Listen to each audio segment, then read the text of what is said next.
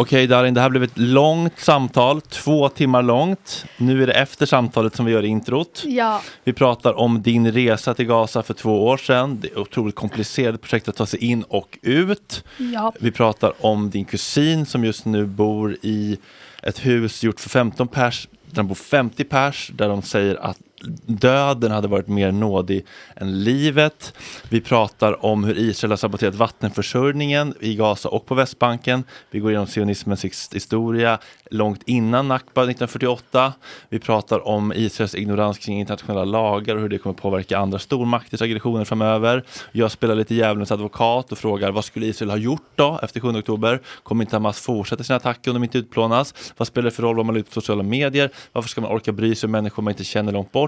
Andra folkgrupper har ju fördrivit historiskt utan att få upprättelse. Varför ska vi bry oss just om palestinierna? Och så vidare. Vad tyckte du om det här samtalet? Nej men vilken bra sammanfattning om, Mhm. om samtalet. Jag tycker det är så intressant för när man kommer in då har man som en tydlig plan. Mm. Vi ska prata om det här och så ska vi prata om det här. Så ska Mhm. finnas en röd tråd. Så blir det lite Så spretigt. blir det lite överallt men jag tror att det är så är ju livet och så är ju de, är ju de naturliga mänskliga samtalen. Att Ja. den ena leder till ett annat samtal så kommer man på sig så går man, vid, kommer, går Ja. man tillbaka och så kommer man på någonting nytt så leder det till det liksom. Och rätt, rätt vad det är så är man inne på västerländsk feminism. Jag kom in på västerländsk feminism och Magdalena Andersson droppades och Ulf droppades. Mm. Eh, så jag tror att det är viktigt att man, att man är alert när man lyssnar på vårt samtal. Mm. För det är ju lite all over the place. Eh, Och det är ta en lite så- paus någon gång ibland. Ja, och det är lite mycket s- information. Ja, och det är lite så, och det, är lite så det är. Alltså, det är så man vet att eh, eh, man bryr sig. Mm. Att, eh, man kan som inte bara hålla det till en fyrkantig för att så är inte livet och så är inte situationen. Den är Nej. inte linjär liksom, utan saker sker hela tiden som går in i varandra. Ja. Det är det som gör det. Det är inte komplicerat men, men det är komplext. Och då Mm. kan man inte nämna A utan att nämna B för att sen nämna C och gå tillbaka till A Ja. för att allting går verkligen in i varandra. Exakt. Men du, du, du hade jättemycket bra att säga och du är varmt välkommen tillbaka. Tack så hemskt mycket. Jag ville bara höra att jag blev grönad så jag kan komma Du var tillbaka. grym. Nu är klockan 22.40, nu får du gå hem och sova. Thank you, thank you. ni går ingenstans, för nu åker vi ju. Två timmar med mig, Darin och Paula, såklart.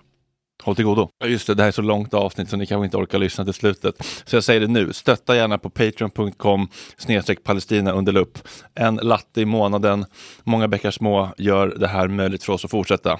Jätteuppskattat, tack. Ja, nu ska jag verkligen hålla käften. Förlåt. Håll käften nu Fredrik, låt dem lyssna. Sådär. Härligt. Bra. Hej. Paula, då är vi äntligen samlade igen och den här gången är det lite grann eh, din gäst. Vill du eh, berätta hur du, eh, hur du landade i att den här förtjusande kvinnan skulle gästa oss? Ja, men precis.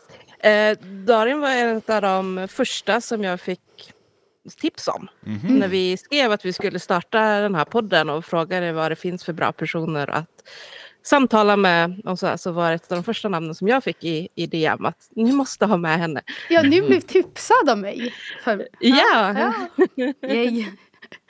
Så Underbart. då checkade jag in eh, hennes Instagram och sådär. Och, så Och du tänkte, nu, hon är Klart du grön. måste vara med.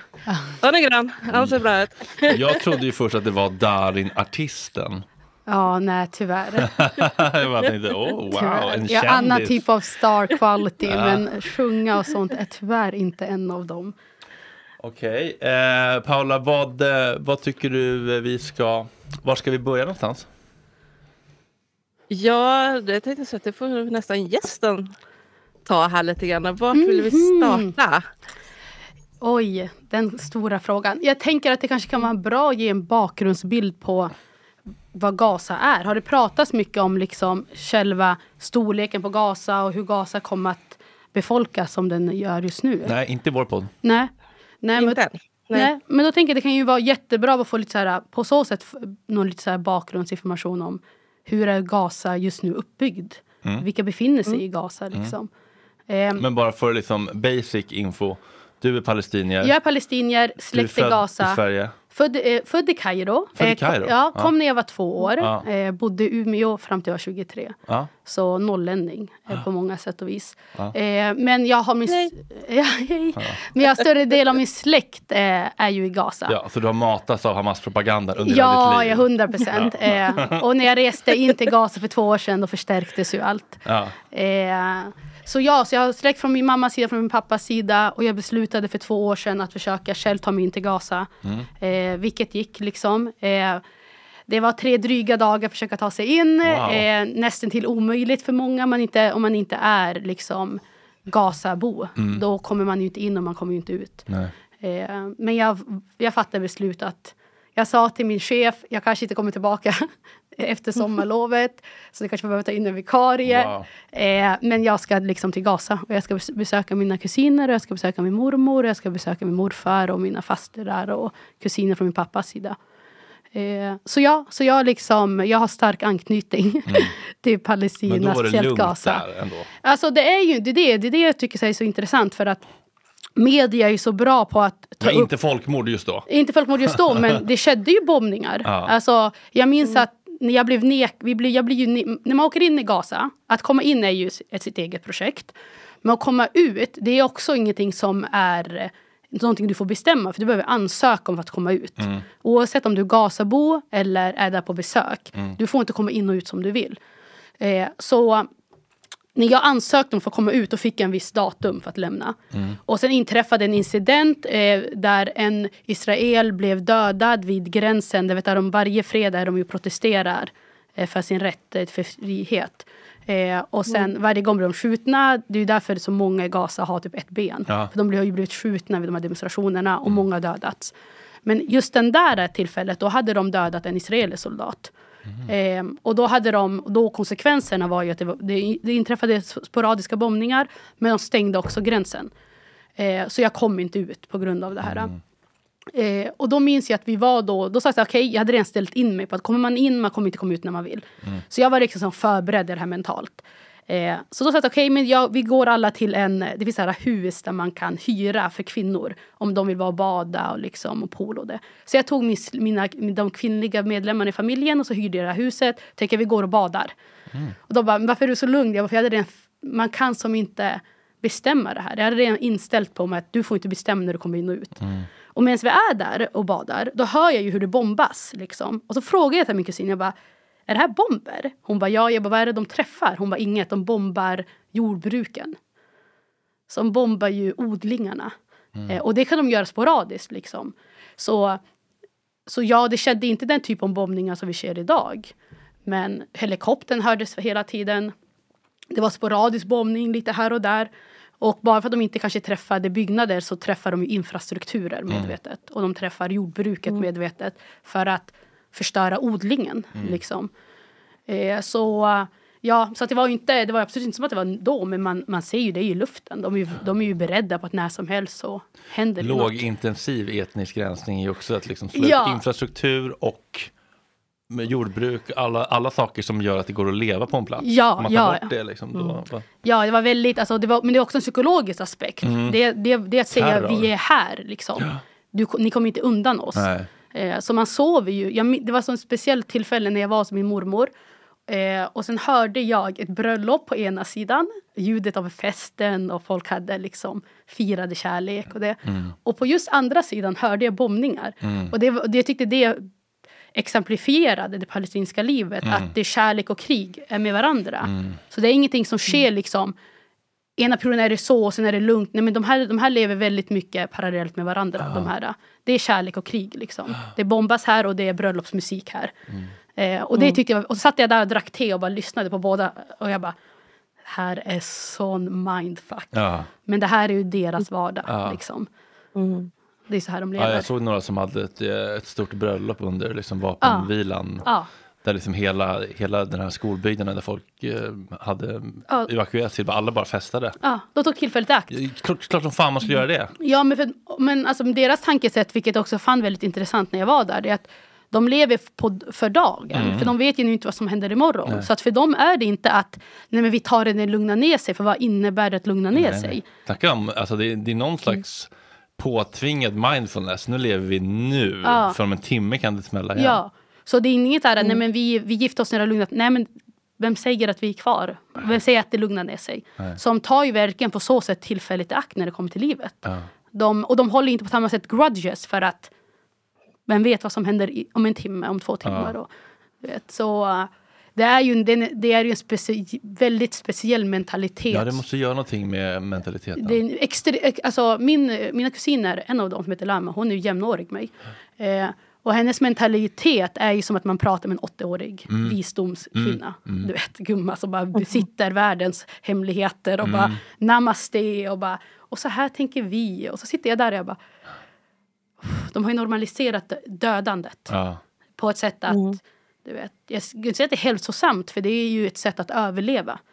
Så det är en trauma. De lever ju i trauma så de får ju aldrig bearbeta liksom, och det, blir aldrig, det blir rationalisera. aldrig post-PTSD, det är bara liksom konstant SD. Konstant liksom. Eh, så att det var, ju väl, det var ju väldigt intressant det besöket alltså, på många sätt och vis. Och sen så kom du ut ändå. Så kom jag ut. Eh, så gick jag, jag gick jag tillbaka dit till där man ansöker om att komma ut och så förklarade jag liksom att jag behöver lämna det här stället. eh, och inte för att jag har något problem att vara kvar där men jag hade ett jobb som väntade. Liksom. Eh, och då fick jag efter tre veckor eh, fick jag lämna. Liksom. Eh, men eh, de, lägger ju, de har ju... Jag visste innan jag reste in till Gaza visste jag ju att eh, resan till Gaza skulle vara väldigt omtumlande och psykiskt påfrestande. Så jag var ju väldigt inställd på att det skulle dras ut, på att det skulle vara väldigt jobbigt. Eh, för de vill ju försvåra resan inte ut till Gaza så folk inte tar den resan. Så att de gör, det finns inte en humanitet i inresan till Gaza. Och det, finns inte en, en, det var mer en inhumanitet ut från Gaza. För att då sitter man på den palestinska sidan och väntar. Medan när man sitter på den egyptiska sidan och väntar, då är man på Egyptens sida. Och där var det väldigt... Eh, men det var väldigt eh, förnedrande, skulle jag vilja säga. Varför då? Men det är för att de... Eh, Okej, så processen är ju att eh, Rafa styrs ju av den egyptiska sidan. Och för att å, komma till Rafah behöver ju du passera en massa säkerhetsspärrar. Eh, eh, och är du djupt så behöver du såklart inte göra det, vilket är, make ju såklart sens. Det är ju inga konstigheter. Men de kan ju besluta när de vill att de stänger säkerhetsgränsen. Så de kan välja att fem bilar får passera och sen stängs de. Och då får ju folk vänta. Och vissa kan ju vänta en hel dag och vissa kan vänta två dagar. Vissa behöver ju övernatta i sin bil. Och, och när man väl, så att det finns ingen liksom struktur eller information som ges. Det, du, liksom, du har liksom lagt din nåd till egyptierna att bestämma att du får komma in, du får inte komma in. Eh, så att utöver säkerhetsspärren, nu hade jag ju så tur för att jag kunde komma in och väldigt få har lyckats göra det när de inte är, när de inte är Gazabo. Eh, så och i och med att jag också var väldigt mentalt förberedd på att det här kommer vara jobbigt så tyckte jag att jag, så tyckte jag, att jag hanterade situationen bra. Men vad är det som avgör då om man får komma in eller inte egentligen? Alltså? Det, du ska vara Gazabo. Alltså det finns inget. Alltså du, det, det jag, att jag tog mig in när det står på mitt svenska pass att jag, att jag är född i Egypten. Ja. Det är liksom a miracle. Men det för att jag argumenterade vid varje checkpoint. De sa nej, jag bara tar hit militär, militärledaren. Och sen jag bara du är inte chefen, ta hit befälhavaren. Och sen höll jag på i tre dagar och bara Oj, nej, jävlar. nej.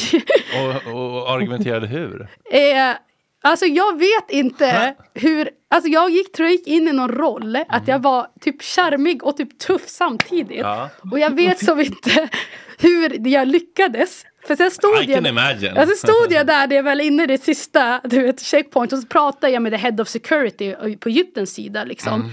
Så kollar han och så säger jag så här, hur har du tagit dig ända hit? Och jag bara, eh, ja, släpp in mig nu. Han bara, nej du kan inte komma in. Så behövde jag prata med honom och sen, det fanns ju Hamas-ledaren där för de måste ju samarbeta med varandra.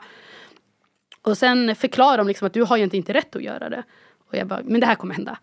Eh, och sen satt vi och argumenterade och jag hade tagit med min mamma. För mamma hade ju bestämt att hon ville följa med. Och jag bara, du kan inte följa med mig.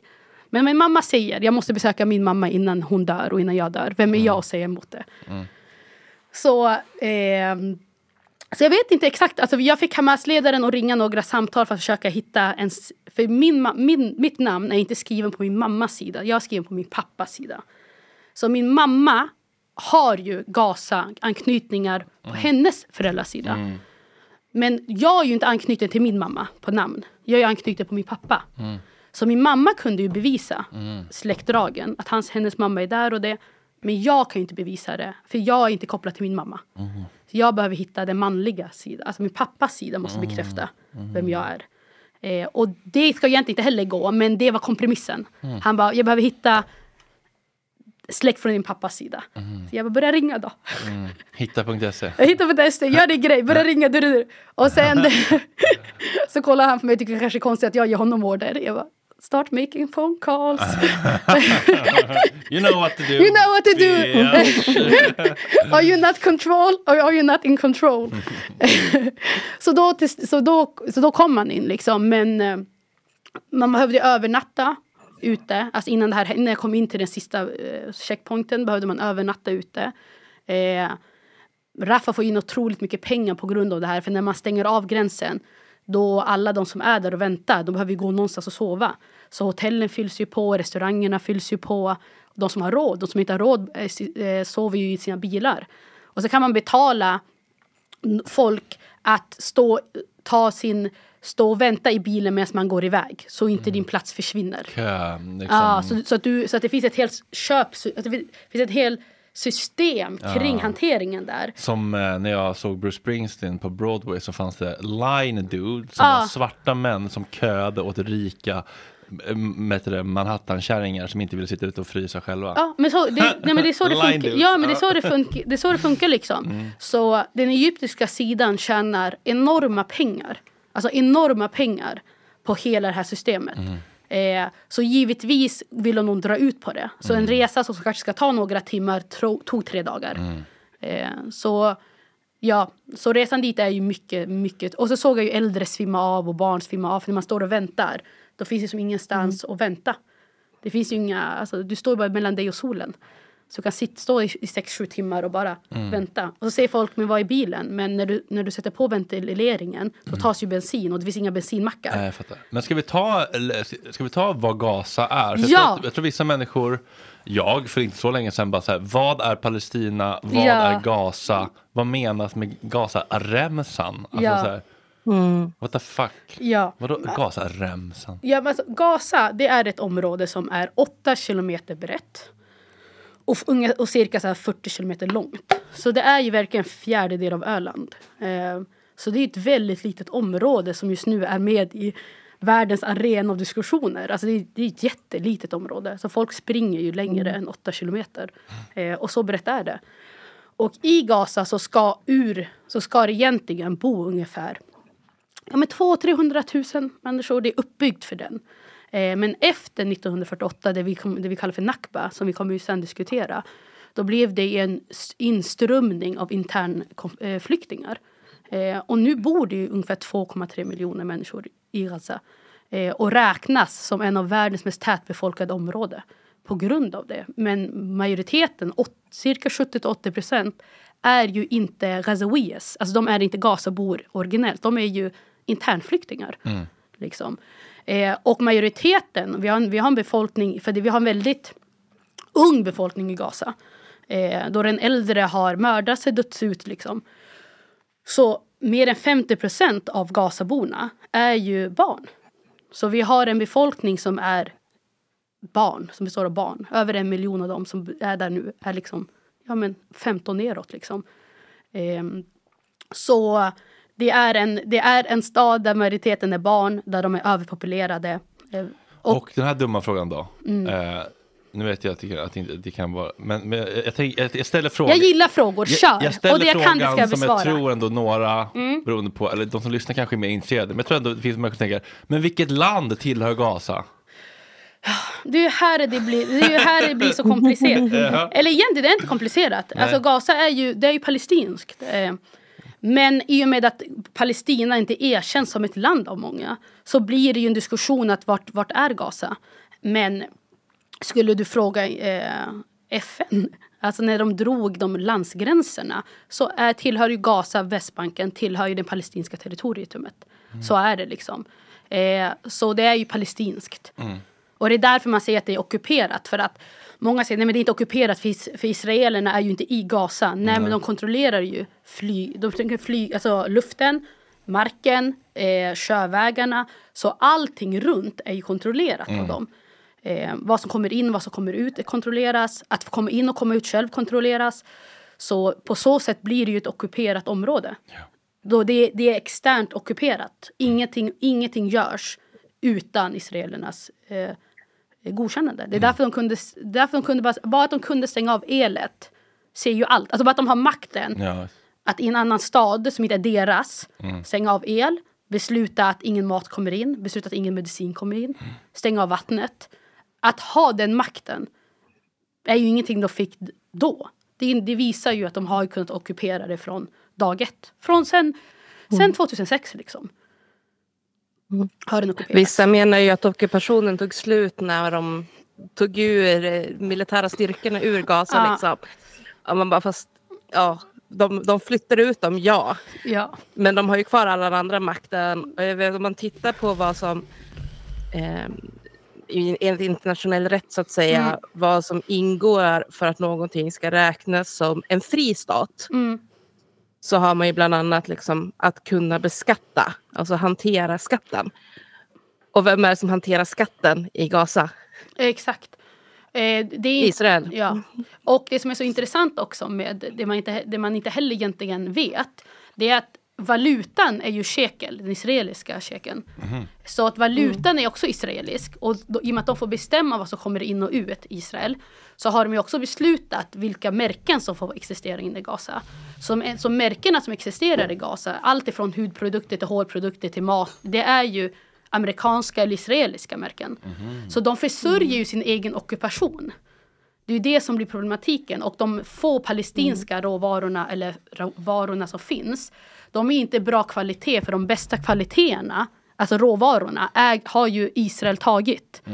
Så att det, det, det är det som också var så intressant att vara då, det är att man, man betalade med en valuta där pengarna går till Israel. Så du försörjer ju din egen ockupation. Vilket är också en annan nivå mindfuckness. Och valutan är ju baserat på deras löner, alltså på Israels löner. Så priserna sätts utifrån deras inflation. Och deras löner är ju 10 gånger, 20 gånger högre än de palestinska lönerna. Så att det är en helt skev... Så de kontrollerar ju varje aspekt i en Gazabos liv. Alltså.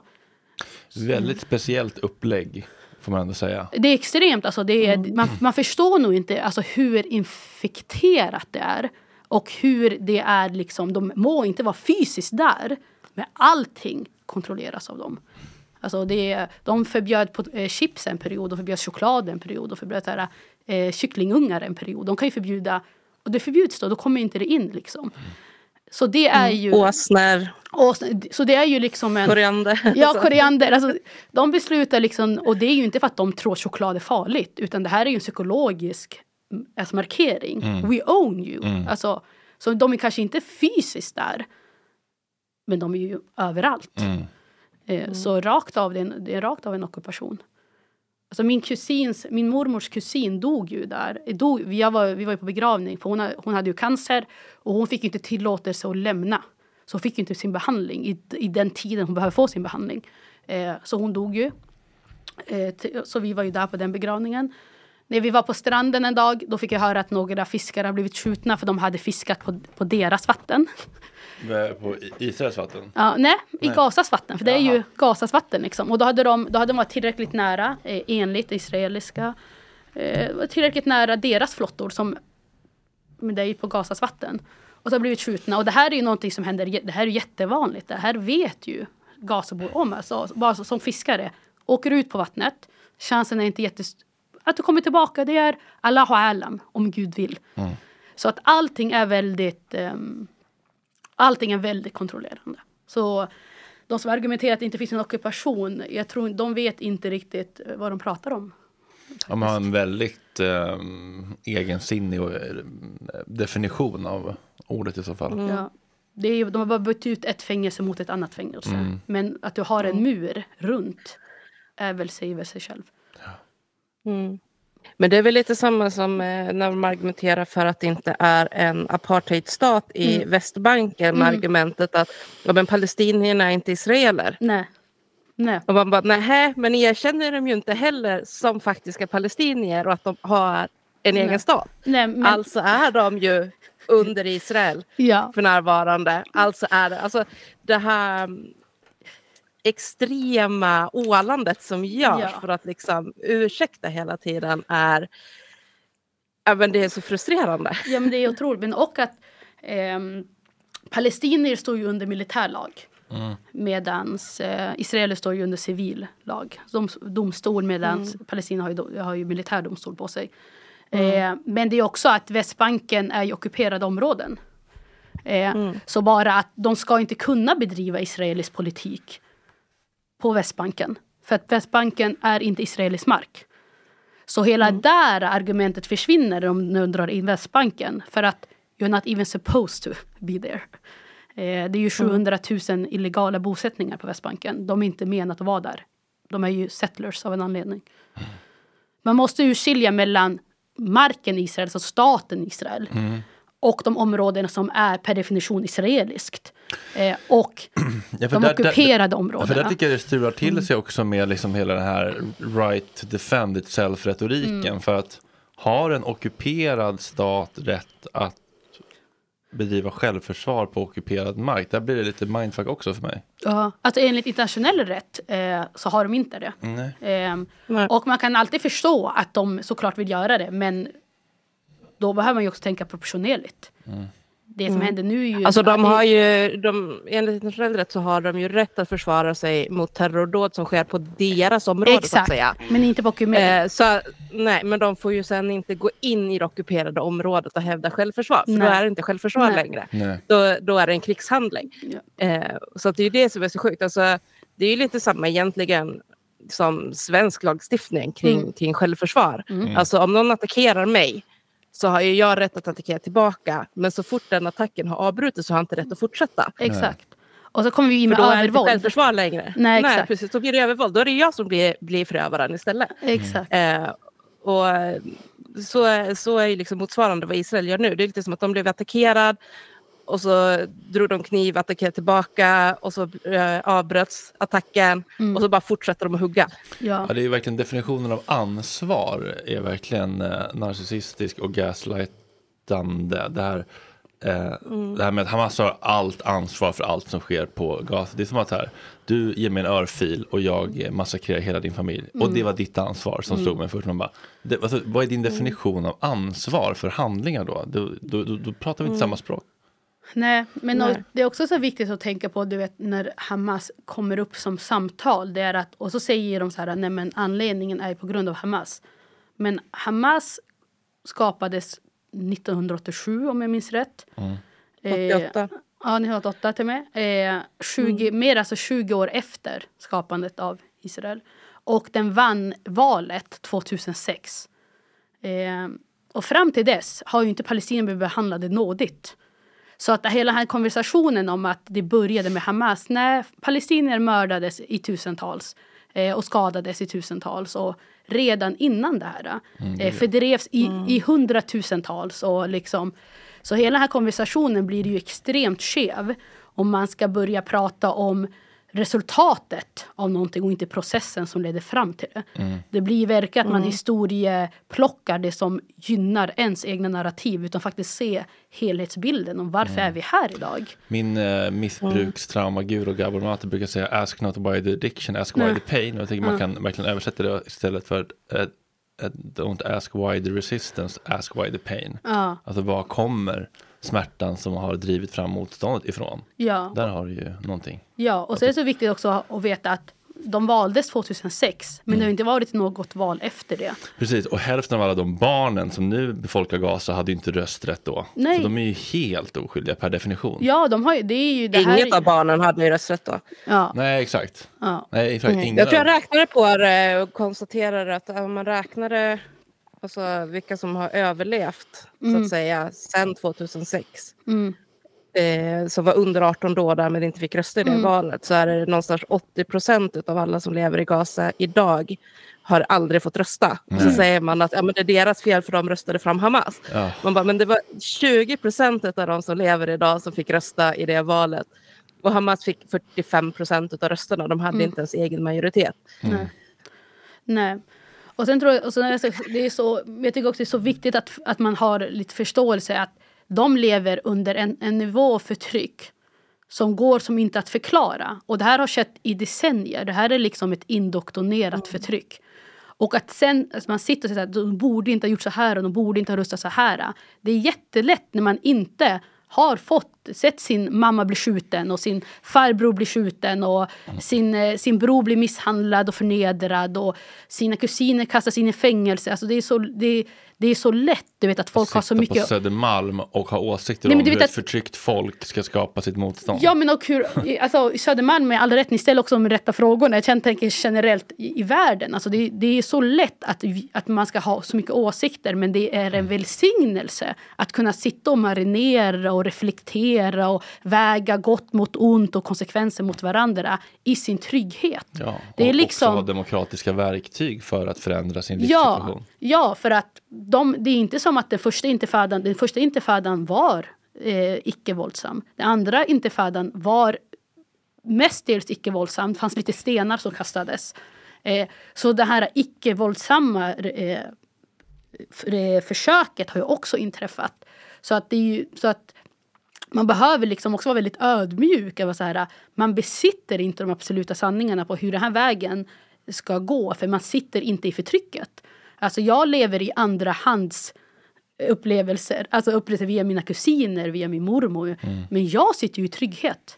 Ja, alltså, om en kvinna som lever med en narcissistisk, våldsam, eh, oberäknelig, galen man eh, lyckas liksom ta en kniv, hugga honom och lyckas ta sig ur lägenheten. Inte kommer jag fördöma sättet hon tog sig ur den våldsamma relationen på. Ja, och man kan, säga, man kan ju alltid, jag tycker så här, man kan ju alltid fördöma om man vill. Men att inte ha förståelse för hur den processen inträffade. De icke-våldsamma kommer alltid vara, nej men hon borde aldrig.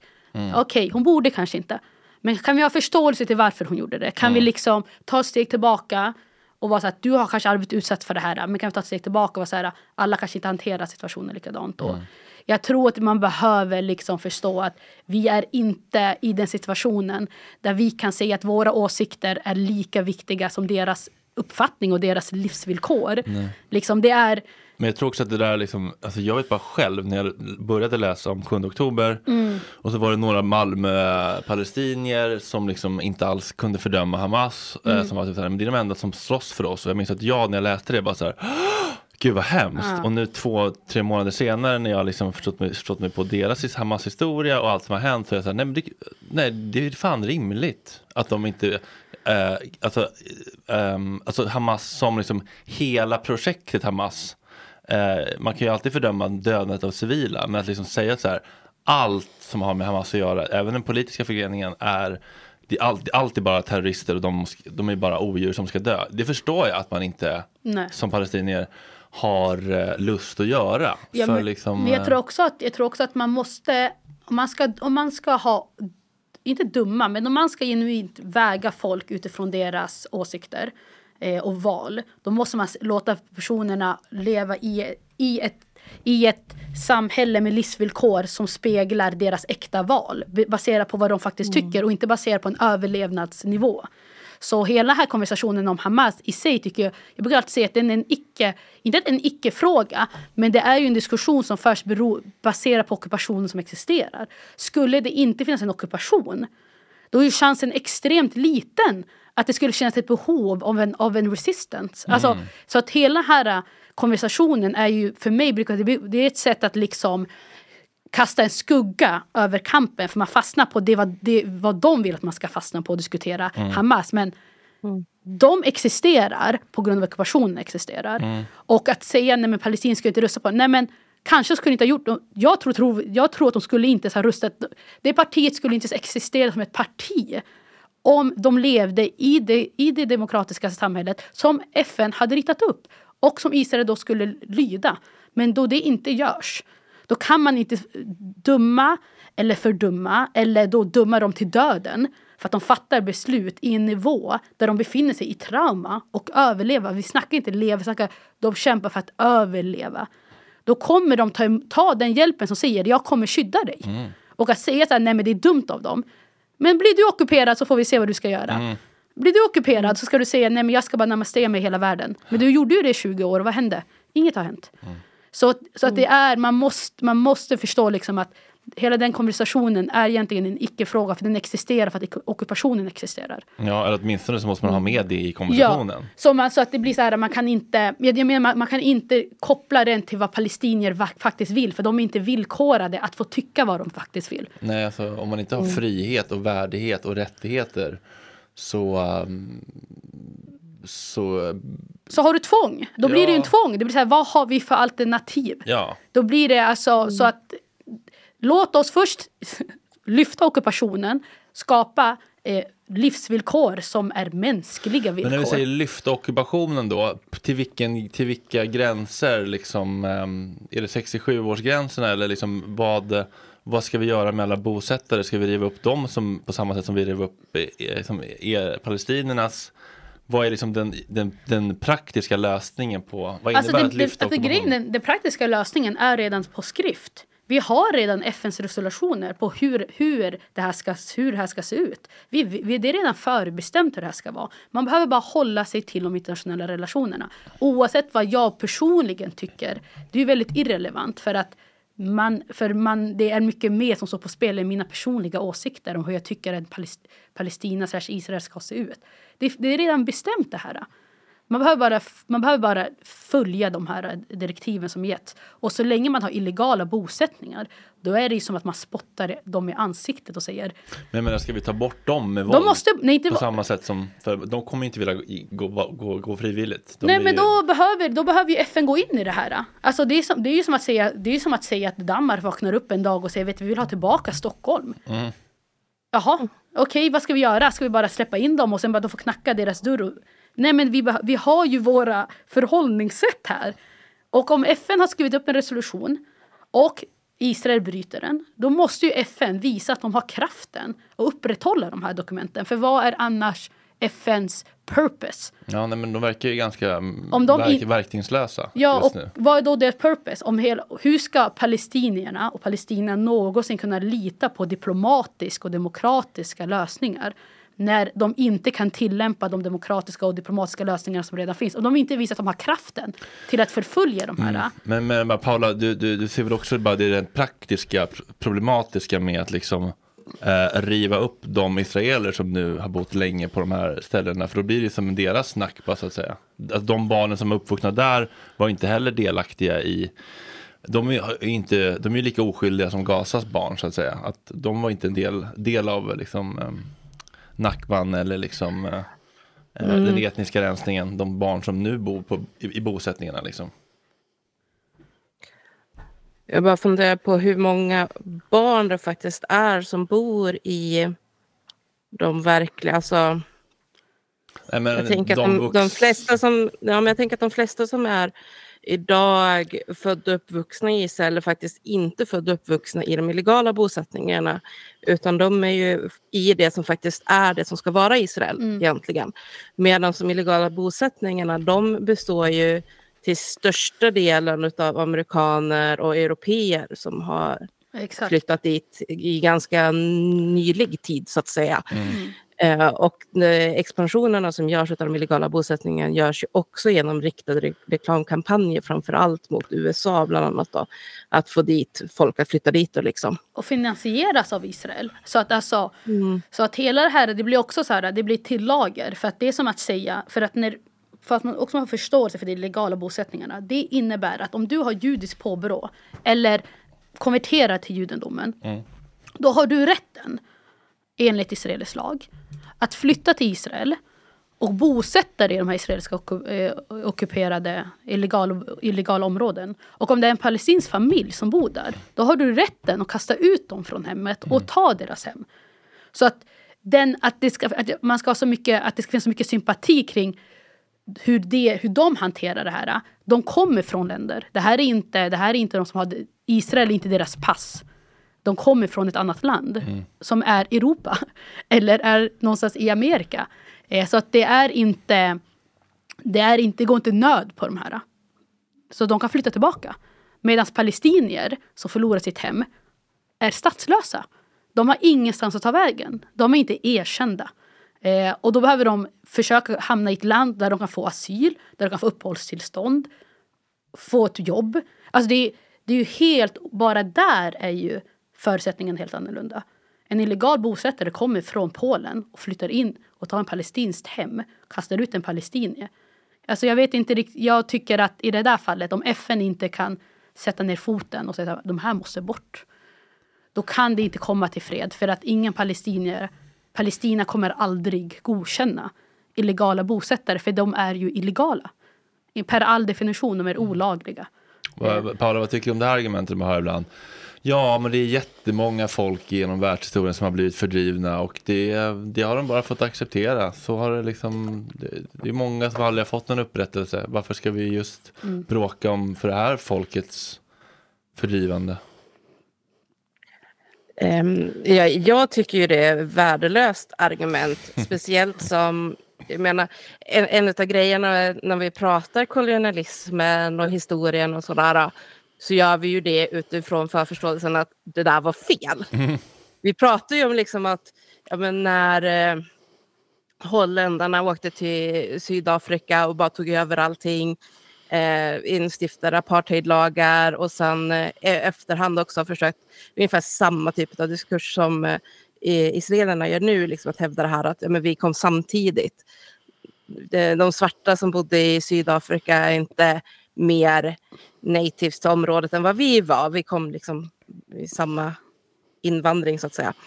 Eh, och så försöker man skylla det på det. Eller som vissa, någon, någon politiker i Frankrike var det som stod och tyckte liksom att ja, men, eh, kolonialismen har inte bara varit dålig. Den har egentligen mest varit positiv eftersom det civiliserade de afrikanska länderna. Mm. Och, så, och han fick ju jättehård backlash av det där, just för att vi säger men det här var någonting dåligt. Att man tog andras mark var någonting dåligt. Att man jagade bort människorna var någonting dåligt. Att man fördrev urfolken i, i Nordamerika och, och har placerat dem i reservat är någonting dåligt. Och att då kommer man säga så här, ah, men alltså, det är det är här liksom att två fel blir inte ett rätt. Mm. För att andra länder har, fått, har kommit undan för 100, 200, 300, kanske 500 år sedan med att göra riktigt skitiga grejer Mm. för att bygga sin makt och sina landgränser. Så eh, är ju det någonting helt annat när vi ska sitta idag med den kunskapen vi har idag och säga att ah, nej men okej, vi står i skuld till er så nu är det er tur att få göra dåliga saker. Alltså det, Det det, här blir, så- det är lite som då? att säga till en mobbade att nu, nu ska du få mobba ett tag så att det känns bättre för dig. Mm, men det här argumentet då, om inte, om inte Israel har koll, stenkoll på alla de här områdena så kommer, eh, eh, kommer eh, terroristerna ta över fullständigt och börja slakta varenda jävla jude för att det är så jävla mycket antisemitism och judehat eh, i, i de här grupperna. Liksom. Jag tycker att, Paula, jag kan, du får jättegärna tillägga på det här, men jag kan tänka så här rent spontant att många har ju, många, och det här är en västerländsk, alltså felaktig beskrivning. Palestina och Mellanöstern är fullkomligt eh, medvetna om, om urskiljningen mellan antisemitism och antisionism. Eh, det här har de vetat sen det sionistiska programmet inleddes Jag i hade Palestina. inte koll på det förrän för typ till tre veckor sedan. Ja, Alltså jag, och det- inte, jag tror inte man får säga antisionism. Krossa sionismen på de- demonstrationen var så här, uh, får man säga så här? Ja, för att sionismen är ju en ideologi. Eh, och den ideologin startades, alltså den blev ju liksom en rörelse 1896 med Theodor Herzls judestaten. Där han förespråkar ett Israel, alltså en, en stat, en nationalstat för judarna i Palestina. Eh, så hela den sionistiska rörelsen började långt innan någonting, innan Förintelsen, eh, andra världskriget, hela det här eh, antisemitiska rörelserna som har varit i Europa. Det är Europa som har ett antisemitiskt problem. Mellanöstern har inte ett antisemitiskt problem. De har varit väldigt tydliga med att de har ett antisionistiskt problem. Och det har de försökt bekämpa i Palestina ända sedan början, slutet på 1800-talet och under hela 1900-talet. Så när Nakba hände 1968 48. Ja, ja 48. Eh, då var det bara en, det var bara slutresultatet av ett, pro, av ett projekt som de, hade, som de har startlett på slutet av 1800-talet. Så eh, jag tror att det är så viktigt att, man, att folk verkligen urskiljer antisionism mot Jag antisionistiskt. upplever inte att liksom. alla kan det. Paula, upplever du det? Nej, och jag tycker det är därför... Eh, du hade ju någon rabbaj som du ville få med i podden som jag sa att nej, för att han ingick i den här Ja, just det. eh, föreningen som jag glömt bort vad den heter nu, Just det. med lite problematisk tandhälsa. Ja, eh, och det, det är ju en organisation som, som Israel, liksom, de har terrorklassat den. Oj. De försöker ju få resten av världen att göra det också. Men resten av världen har inte gått med på det av den enkla anledningen att de är inte en terrororganisation. eh, och, det, och det blir också lite så här för, för resten av världen, liksom att okej, nu ser Israel att det här är en judisk terrorgrupp Mhm. för att de motsätter sig Israel. Det blir någonstans lite mindfuck för resten av världen att få ihop så att det, Mm. man har liksom backat lite från och vill inte röra i det. Mm. Men de är ju en typ av ganska extrema ortodoxa judar framförallt i den, i den organisationen. Eh, och deras inställning till att, det här att de är antisionister och mot Israel och sådär, det är ju att eh, de menar ju på att när man läser eh, grundtexterna i Mm. Tora, det, som för oss är Gamla Testamentet, så, um, så står det ganska uttryckligt att judarna fördrevs ur Israel för att de hade brutit mot Guds budord och att de inte är välkommen tillbaka förrän Messias kommer Mm. och säger att nu ska ni få ert land tillbaka. Mhm. Och eftersom Messias inte har kommit Har inte det? så, För- menar man, jag- så menar man ju jag- på... jag- jag. Mm. judarna erkänner ju inte, Jesus, erkänner ju inte Jesus. Liksom. Så de menar på att nej, men Messias har ju inte kommit. Och då är det lite så att, ja okej, så att, att judar då åker och så ska de bygga Israel i Israel, så att, alltså det som en gång i historiskt har varit Israel med Palestina. Ehm, då, då blir det så att ja, men nu går ju ni emot Gud. Ni hänvisar till de religiösa texterna, till att det här är vårt hemland, eh, för att Gud gav det till oss, bla bla bla. Men går emot Guds budord. En Dum fråga, men, det är- men hur, vet man, hur vet man om Messia har kommit då? Blir det en pushnotis eller liksom? Det är ju, det är, de vet Med tanke på att det är mer eller mindre jordens undergång så tror jag att det är svårt Ja. att missa det. Ja, okej. Okej, men- Där sa du det, exakt så. Men vad ska man, vad ska man ha det landet till om, om jorden går under? Jag fattar inte. Men det, alltså det blir... Ja, men då, för då ska ju paradiset ska ju, å- uppstå i Israel. Eh, och de, alltså, det, det var... Fan, nu glömde jag men det, var vi pratade med. När när vi pratade om det här med att det finns så mycket, alltså det finns ju dubbelt så många kristna sionister i USA som det finns judar i hela världen. mm. Och de kristna, kristna sionisterna, de är ju utav också bibeltolkningar att eh, för att paradiset ska uppstå så ska ju Jesus återkomma till jorden. Och han kommer återkomma till jorden när det blir då den sista striden i Israel. Mm. Där ish två tredjedelar av alla judar ska slaktas. Den sista tredjedelen ska konvertera till kristendom. Och då kommer Jesus tillbaka och så kommer paradiset uppstå i Israel. Men för att det ska kunna ske så måste ju Israel existera som land och vara fyllt med en massa judar som kan dö. Hmm. Oh wow. Alltså det man det, det, tyck, det tycker är intressant när man studerar den eh, historien som kommer att bli, hur Israel kommer att skapas. Det är också att vi måste komma ihåg nu att Europa har en antisemitisk problem. Alltså det är, det är väl dokumenterat liksom. Ehm, Och när Balfour och den sionistiska propagandan, den här sionistiska driven om att skapa ett Israel, den pushas ju i, på Europa som ett sätt att, som Jimmy Åkessons du vet, återvandringspolitik. Att de vill ju skapa ett hem där, så att judarna kan lämna Europa. Så det handlar ju inte bara om att de, det handlar inte om att de tycker att eh, eh, judarna förtjänar det här. Det är att de vill ju bli av. För Balfour, han som skrev Balfour-deklarationen, han var en öppen antisionist. Eh, antisemit. Balfour-deklarationen där, han, där de propagerar att det ska finnas ett Israel. Liksom. Eh, han är ju öppen antisemit. Eh, och när mång... Det- Ja, förlåt. Det var ju, jag tänkte bara säga att det, deklaration- alltså det var ju det som skrevs eh, redan innan andra världskriget. Exakt. Me- mellan typ första och andra världskriget där eh, Storbritannien lovade det brittiska mandatet av Palestina skulle gå till Israel så att de kunde bilda sin israeliska stat. Och det brittiska mandatet, är det den del av eh, den landsdel som är Israel idag? Det, det var ju hela Palestina. Plus- Liksom. Plus hela, alltså det var hela Palestina. Hela så även de skiten. eh, ockuperade territorierna var ju, var ju det brittiska mandatet. Och sen eh, de här första landsgränserna man gjorde då efter andra världskriget. För i början så sa man bara att "Nej, men ni får alltihopa. Och det är ju det som har varit en del i den här konflikten också. Mm. Att Israel har ju sagt liksom, när, de bör, när, när det här började efter andra världskriget Mm. att ja, men vi varit lovad alltihopa. Mhm. Och så har ju Storbritannien försökt att backa på det där. Att nej, vi sa aldrig att ni skulle få riktigt alltihopa, utan ni skulle få en del. Så att ni skulle kunna bi- bilda er stat. Så att det, det är ju liksom varit från första början blivit konflikt.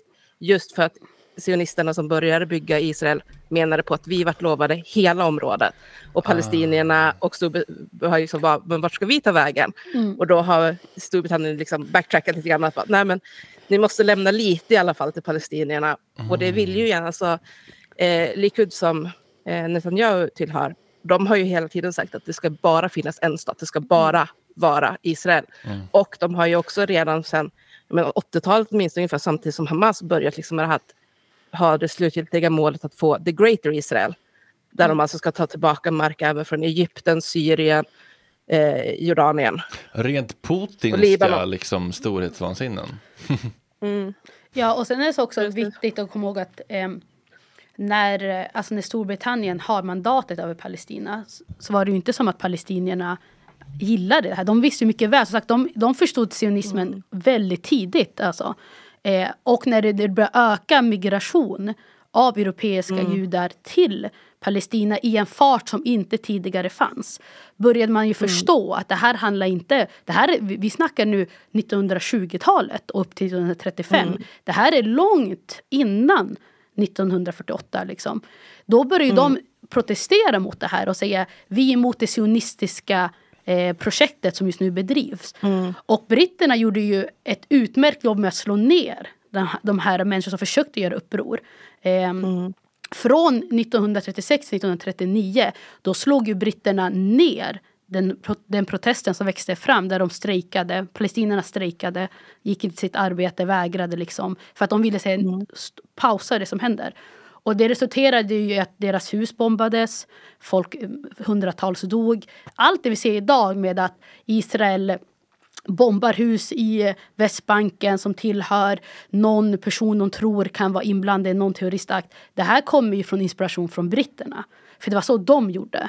Ehm, och, sen, ehm, och sen 1939, eh, då börjar ju de, som, som Paula sa, de börjar, de börjar lugna ner sig lite med invandringen till Palestina. Då börjar de trycka lite på att alla kan inte komma nu. Liksom. Stäng gränsen. Stäng lite, det var lite så. Men det som hände då var att de hade, ju, de hade ju byggt upp den judiska motståndarrörelsen, där den sionistiska motståndarrörelsen så stark att de börjar ju attackera britterna. Så det blir ju så att de bombar ju campet, eh, de bombar ju David-hotellet där britterna hade sin, eh, sitt kontor, alltså soldaterna, soldaten, alltså militären.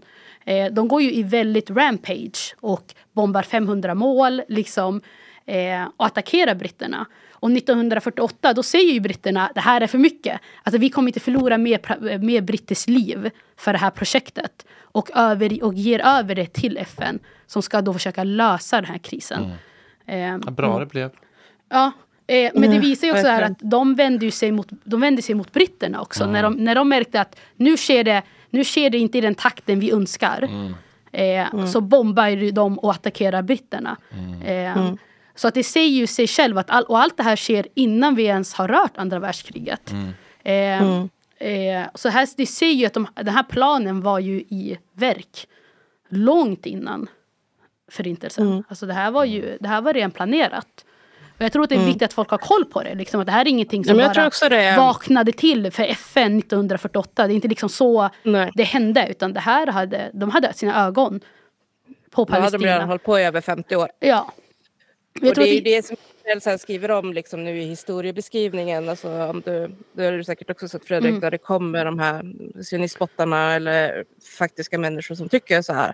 Så försöker de ju hävda någonstans att ja, men det här projektet som var innan 48 det, att det var fredligt att man köpte mark Ja, från det har man hört. palestinier. Det man hört ja. Ja, att, att de alltså, av sin godhet köpte loss Mm, eh, mark och så hävdade man att man tog de absolut sämsta landområdena mm, eh, som bara var typ sten och öken och sen eh, eh, för att man är så himla intelligent och bra så eh, lyckades då Israel liksom att, att göra de här land, liksom ökenområdena beboeliga. Mm. Men, men sanningen är ju liksom att det... Alltså, ja visst, det köptes en del mark men väldigt mycket mark togs bara rakt av. Och så hävdar man att man hade tagit det schysst från frånvarande mm, ägare typ. mm. Men det gick ju inte att verifiera liksom. Och sen eh, har man ju tagit jättemycket av den absolut bördigaste marken också. Så det är inte alls på något sätt så att de bara har levt ute i någon stenöken och lärt sig att det är saltera havsvatten för att överleva. Nej. Nej. Och jag tror, och hela den här äh, tanken om att Palestina är up for taking, alltså att den, att den ens kan tas.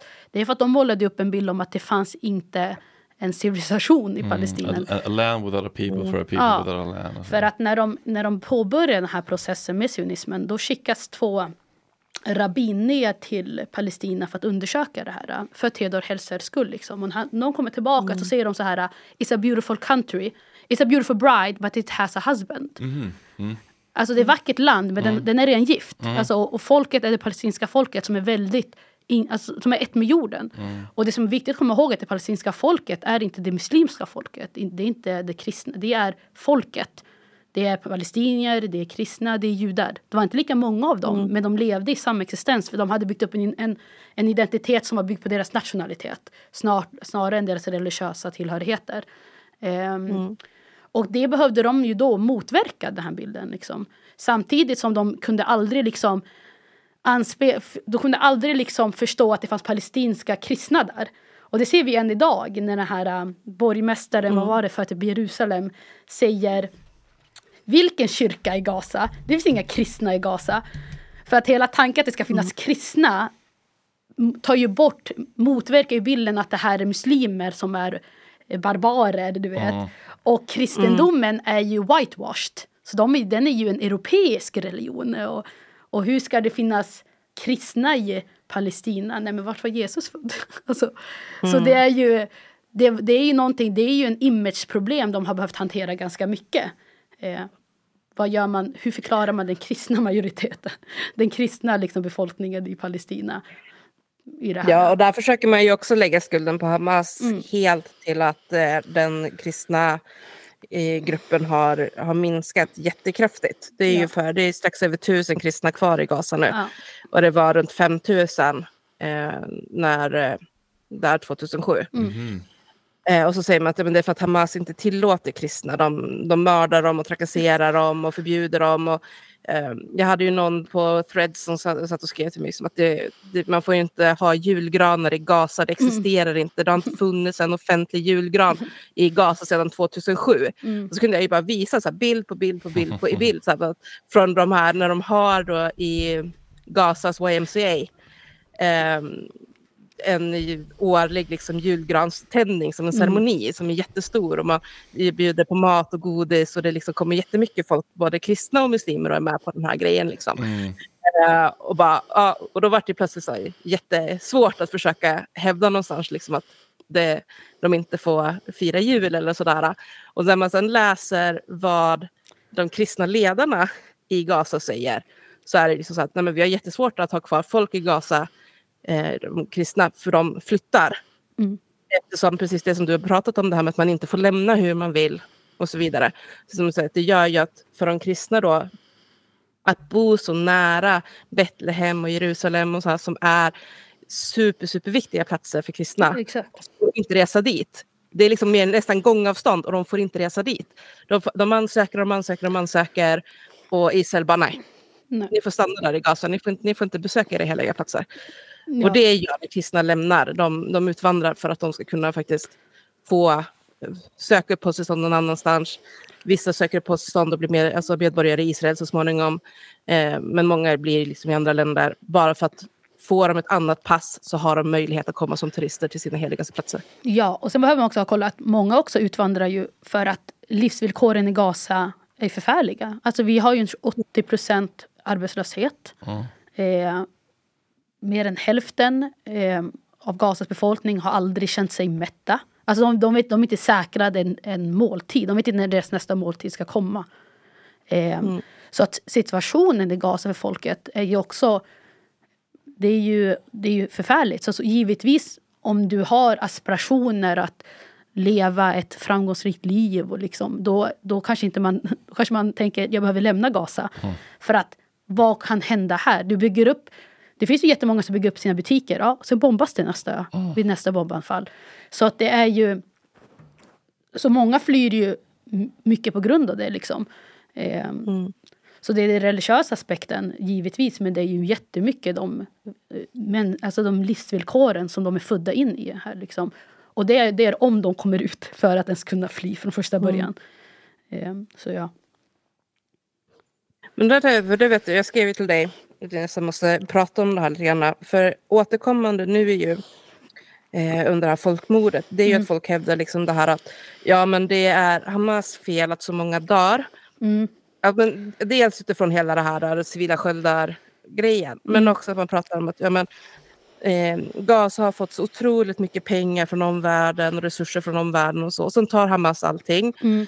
eh, och använder det för att typ göra raketer. Mm. Istället för att bygga elcentraler eller egen vattenförsörjning eller egna skyddsbunkrar. Mm. Och det är lite så här, vad skulle du säga kring, kring det här argumenten? Liksom? Hur mycket möjligheter har Gaza haft i realiteten att faktiskt bygga upp skyddsbunkrar, egen vattenförsörjning, egen elförsörjning och så vidare? Okej, det här var en jättestor, så jag tycker vi tar en sak En sak i taget. Eh, om vi tar typ vatten. Eh, det kost... Det kost hur ska jag lägga upp det här? Gaza hade... UN hade gett eh, Gaza, alltså FN hade gett eh, Gaza eh, typ 450 miljoner kan det ha varit för att bygga upp en så här avsaltningsanläggning. Eh, där de kan liksom göra att det blir dricksvatten av det. Eh, 2009 bombade Israel dem. Och varje gång de bombar så riktar de in sig på infrastrukturen. De riktar in sig på elkraftverk och de riktar in sig på avsaltningsanläggningen och de riktar in sig på solkraftverk. Så det här med att, de, det här med att eh, Hamas tar pengarna eh, stämmer ju inte för att det har ju byggts och det byggs och det bombas varje gång. Eh, och det var ju det här, mm, sist när det bombades 2009 då sa ju FN till Israel det här, är, det här har vi finansierat. Det här kommer från våra pengar. Så ni behöver bygga upp det här igen med era pengar. Eh, vilket de såklart inte gjorde. Eh, och när det kommer typ till vatten, eh, vattenförsörjningen. Västbanken. För det är så intressant för de använder alltid Hamas och kopplar det till Gaza. Men Västbanken har inte Hamas. Eh, och där sker exakt det som händer i Gaza, men bara mer, mer utdraget. Eh, när det kommer till vattenförsörjningen eh, bland annat så har ju Israel och så här, det regnar mer i Västbanken än vad det gör i London. Så, att, så Västbanken har väldigt starka undervattenskällor där de kan egentligen försörja sin egen, vatten, sin egen vattentillförsörjning till Västbanken. Men de israeliska bosättningarna har ju byggt sina murar på sådant sätt att de här källorna kommer inte till det palestinska folket. Så 87 procent av vattentillförsörjningen som är tillhör palestinska, vatten, alltså det palestinska folket, det vatten går till de israeliska bosättarna. Eh, och det är ju aktivt val att det ska hända så. Liksom. Eh, och så finns det ett vattenbolag eh, som grundades 1937 just för att säkerställa eh, att, eh, att de judiska bosättningarna får tillförsörjning av vatten. Det heter Mekorot. Något sånt. Mekorot. Eh, Mekorot, ja. Eh, och de grundades 1937. Kom ihåg då att det är långt innan staten Israel skapades. Och de var till för att säkra de, de illegala israeliska eh, judiska bosättningarna redan då. Eh, och de, står, de är nu idag typ Israels statliga vatten, eh, vattenmyndighet. Liksom.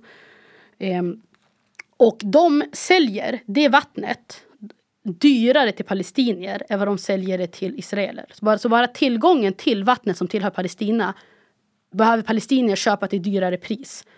Ehm, och, det, och, och, i Gaza är det bara typ 10 som, har som har tillgång till rent vatten.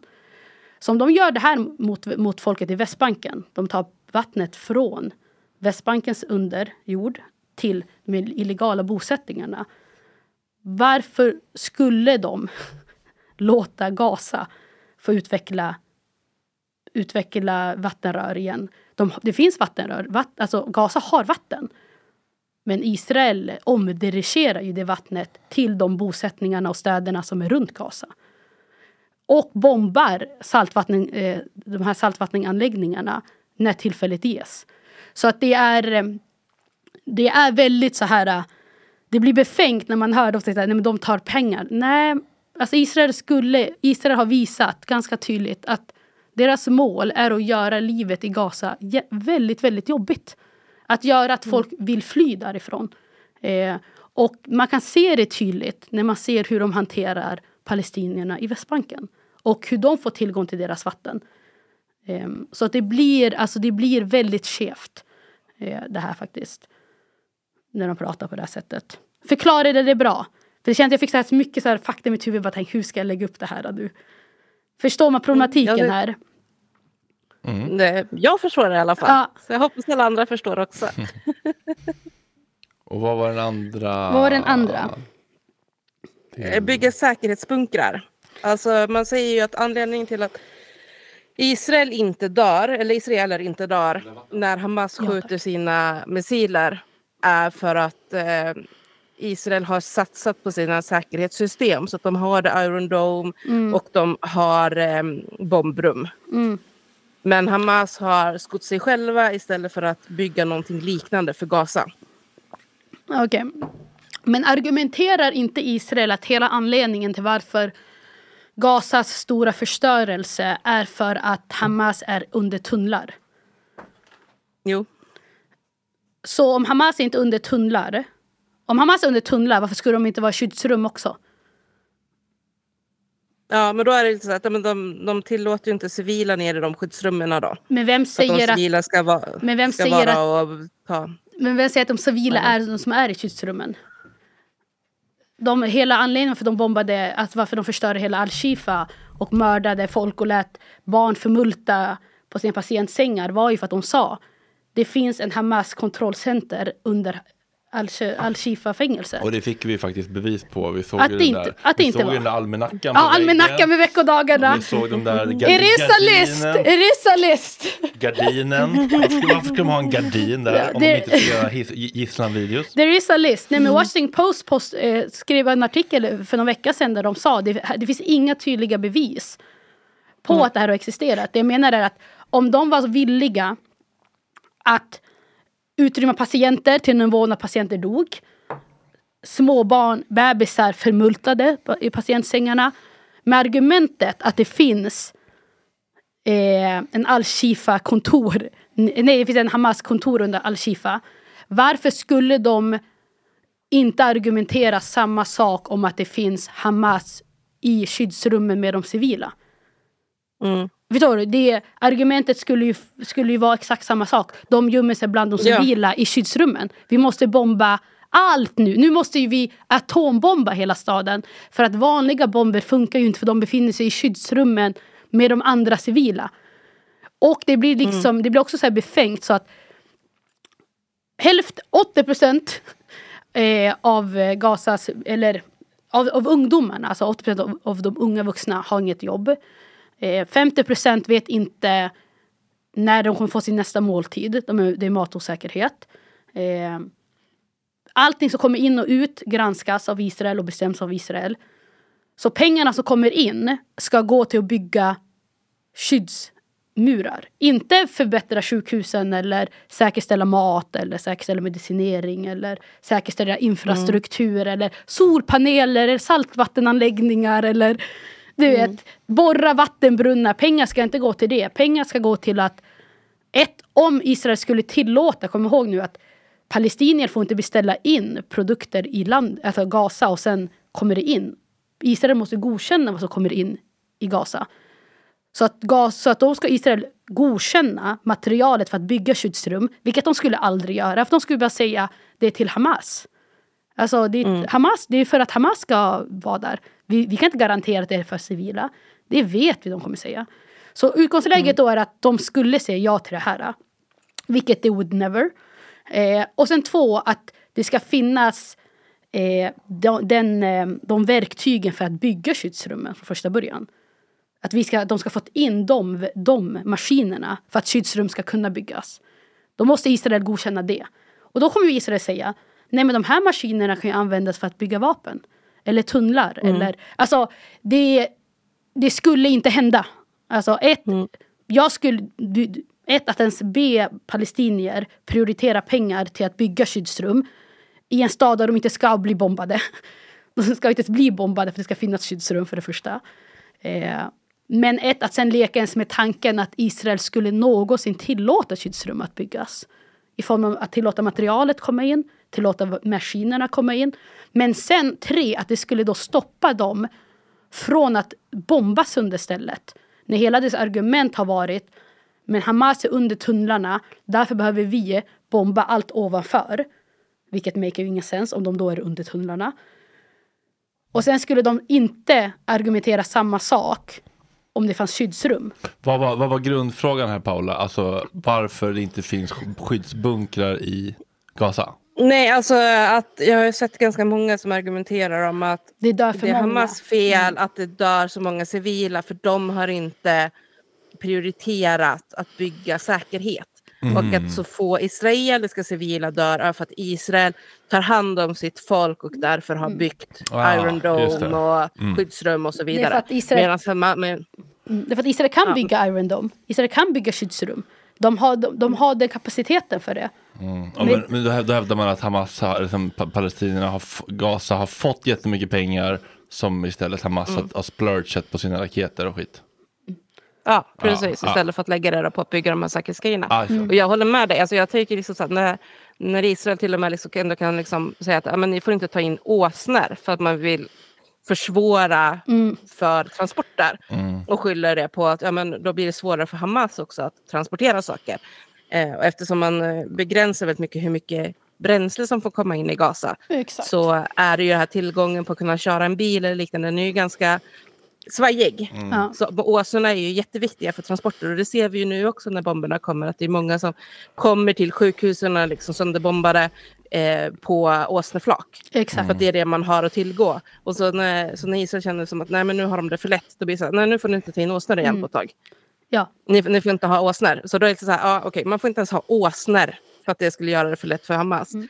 Så hur fan skulle de gå med på att man får ta in stora armerade betongblock för att bygga bunkers? Det skulle ju aldrig någonsin Och, nej, hända. och maskinen för att, för att gräva groparna i den nivån. Alltså det skulle aldrig... Ja. Alltså, det, är det. Det, är som att man, det är som att man behöver... Det är som att man behöver ursäkta. Det är som att det, du blir mördad och under tiden du blir mördad behöver du förklara varför du inte ska bli mördad och ursäkta varför du dog. Mm. Alltså det är en helt det- befängd situation som händer just nu. Liksom. Och det, jag tänker alltså när, när vi ändå var inne på det här med Al-Shifa. Alltså det, det kom ju också fram, eller liksom lyftes ju upp sen, att ja, anledningen till att Israel var så säker på att det fanns skyddsrum och tunnlar under Al-Shifa var ju för att de själva byggde dem när de renoverade sjukhuset i slutet på 90-talet. Och man bara, ah, okej, ja, men då fine, då kan jag fatta liksom att det fanns de här förstärkta tunnlarna och rummen och så. För att Israel gjorde de ändringarna. Eh, och då tillät sitt eget folk att bygga de här grejerna. Mm. Men, men det gör ju också att det blir så himla sjukt sen när man såg det här. Eh, vår, Sver Sveriges stolthet, Jonathan, gå omkring Mm. där och bara och titta här på den här armerade jättetjocka dörren. Mm. Det, det är så här terrorgrej. Man bara nej, det är standard jävla skyddsrum i ett, i ett sjukhus. Ja. Jag, alltså, vartenda jävla sjukhus jag har varit på i Sverige så har de haft sådana dörrar någonstans nere i någon källargång. Liksom. Ja. För att om någonting händer så kan de behövas. Och, det var det, och så var man bara, vi vet ju redan att det var Israel som byggde de här grejerna, inte Ja. Hamas. Och ändå Mm. går man bara, titta här, den här Ja. dörren som Israel satte dit 1998, det är bevis på att det är terrorister. Man bara, hur fan får ni ihop det här? Ja. Men det är som det här, eh, jag tror, om jag nu kommer, på, kommer ihåg rätt, alltså ambassadören för Israel i Storbritannien. Eh, hon, gick ju, hon gick ut på en intervju och sa att det har visat sig att varannat hus i Gaza har ju tunnlar. Eh, och därför, därför behöver ju allting bombas, för alltså, det är ju tunnlar. Mm. Och då blev jag så här, men, så om ni säger till mig att, vilket absolut inte stämmer, det finns ju inte tunnlar under, under varannat hus i Gaza. Men om ni nu, så ska vi nu leka med tanken att ni kan sprida de här sa, argumenten till att det är därför Gaza behöver bombas i den mängden det gör. Men ni skulle tillåta skyddsrum. Varför är inte tunnlarna, om, de, om det skulle finnas tunnlar, säger vi, varför är inte de skyddsrummen? Varför är inte de, de skyddsrummen ni påpekar borde byggas? Så eh, det är ju, alltså det är ju en extremt stark propagandamaskin där allting, där allting vrids för att fylla ett förutbestämt narrativ. Och Mm. varje, det, de är, det, varje information kommer selektivt tas för att liksom måla upp den bilden som är förutbestämd. Alltså här är det liksom. Eh, därför är det så viktigt att man är kritisk. Verkligen. Men hur rent emotionellt då? Hur, hur, vad känner du? Liksom, jag har ju varit här, jag kan inte titta längre, jag går sönder. Så jag liksom tittar inte så mycket längre men, men jag kan heller inte riktigt låta bli att inte titta lite grann. Alltså, Mm, mm. Alltså, jag, jag vet, inte, har man varit 15, fyller man 15 år i Gaza nu, då har man gått igenom fem stora krig. Ehm, och, och sen utöver de här dagliga bombningarna och skjutningarna hit och dit liksom. Och jag tror att för mig personligen så, och inte att man är avtrubbad på ett sätt, men jag har ju varit insatt i det här så länge jag kan minnas. Alltså palestinska frågan har varit väldigt väsentlig för mig sen jag förstod min bakgrund liksom. Eh, så inte att jag, det här blir för många en väckarklocka att det här händer. Men det här har hänt. Jag har inte decennier. Alltså, men det har bara inte haft ett nyhetsvärde på det sättet som det har idag. Och det, och det nyhetsvärdet hade inte skett utan 7 oktober. Vi hade inte pratat om det här. Ing, alltså folk har inte lärt sig begrepp som antisionist och ehm, Nakba. Nakba och eh, europeisk kolonisering, hur det tog sig uttryck och hur det tar sig uttryck idag. Alltså, det, alla har gått och blivit helt plötsligt insatta i internationell rätt. Helt plötsligt alla kan referera resolutioner och ha koll på internationella du vet, Jag relationer. visste och, fan inte vad Västbanken var för tre Ja, månader men då är det helt plötsligt folk har koll på FN och kritiserar FN och de har förstår att det finns fem länder som har veto och hur, hur sjukt det inte Alltså helt plötsligt har ju en värld vaknats upp och så mycket andra begrepp introduceras och en helt ny världssyn introduceras på ojämlikheterna som finns i den här världen.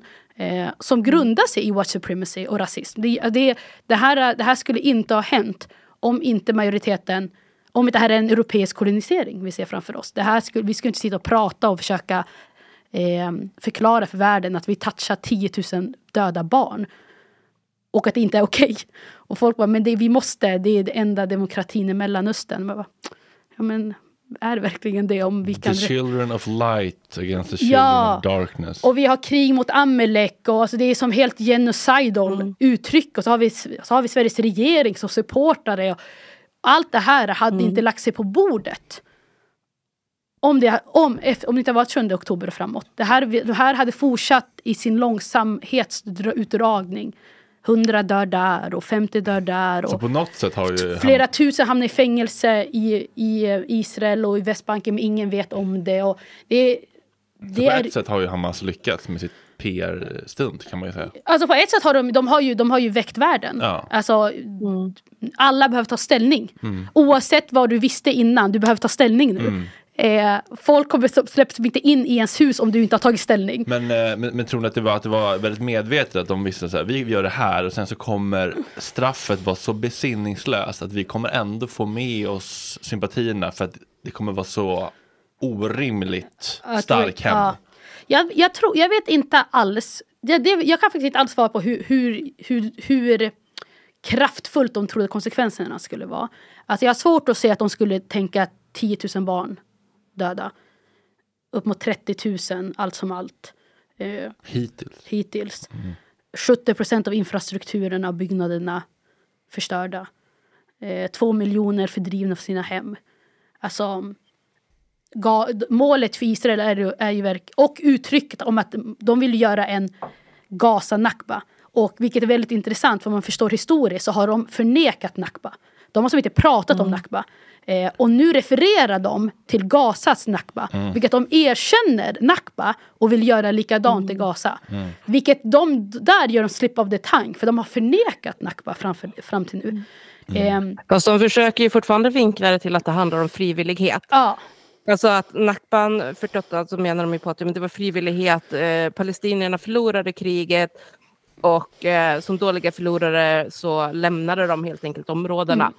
Och så tänkte de att de skulle kunna omgruppera och så göra ett nytt krig och då Exakt. vinna tillbaka den här marken. Så man pratar liksom att men, det var inte att nej. palestinier blev mördade i tusental och med våld Nej. fördrivna från sina hem. Utan det är sånt där. Nej men de bara gick. Ja, de bara gick. Och, då, och, Eh, och, och de miss- de gick. Och det är det de försöker med Gaza nu också. Det här, alltså, Exakt. när de sitter och pratar om att ja, men vi ska få 90 procent av befolkningen i Gaza att frivilligt lämna. Mm. Man bara, ja jo, alltså om ni förstör 80 procent av alla byggnader så folk inte har någonstans att bo så är det klart att förr eller senare kommer ju folk börja flytta Mm. på sig för att det, man måste försöka ge någon form av trygghet till sina barn och så vidare. Mm.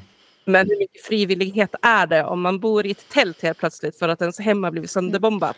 Är det verkligen frivillighet om man flyttar från det tältet för att få en mer stabil tillvaro? Och enligt Nej. FN är det här en, en etnisk rensning. Alltså om man kollar definitionen som sen kommer dömas för det. Eh, men det är också det som är så intressant när, när du tar upp att de säger att det är frivilligt med Nakba. Det är att viktigt att komma ihåg att av de 500 plus byarna som förstördes under Nakba så hade 200 plus redan förstörts innan Nakba. För att under tiden britterna håller på att dra sig undan, eh, för de har gett upp, gett upp Palestina till FN, så blev det ju fritt fram för, en, för, en, för sionismens rörelse att ta över. Så innan officiellt Israel vart Israel så höll ju redan byar på att förintas. Eh, folk höll redan i storskalet på att bli mördade. Så när allt var sagt och gjort, alltså, då hade ju ungefär 750 000 palestinier behövt fördrivas. Vilket är ju 75 procent av den tidens eh, befolkning. Eh, och de beräknar att 20 000 hade dödats. Eh, Men det viktiga är bara att komma ihåg att processen, att Nakba var det slutgiltiga då. Nu är ju, vi har ju värre Nakba nu än vad vi hade då. Men innan Israel som stat utropas så hade de redan förstört eh, 200, 200 plus byar, 11 städer eh, plus och mördat i tusentals. Eh, och då hade vi inte ens utropat staten Israel. Eh, och det är därför det är så, därför är, du vet när jag brukar hamna med de här uh, trollen på Instagram och sånt så brukar de alltid säga du, ska, du, du, du vill bara eh, göra oss alla till Hamas-älskare. Och jag alltid brukar säga så jag ser bara åt er att läsa på. Jag har inte sagt vill, vad du ska läsa på, jag har inte gett dig referenser till böcker. Jag säger bara sök information. Och din naturliga instinkt är att du tror att jag försöker få dig att bli pro-Palestina.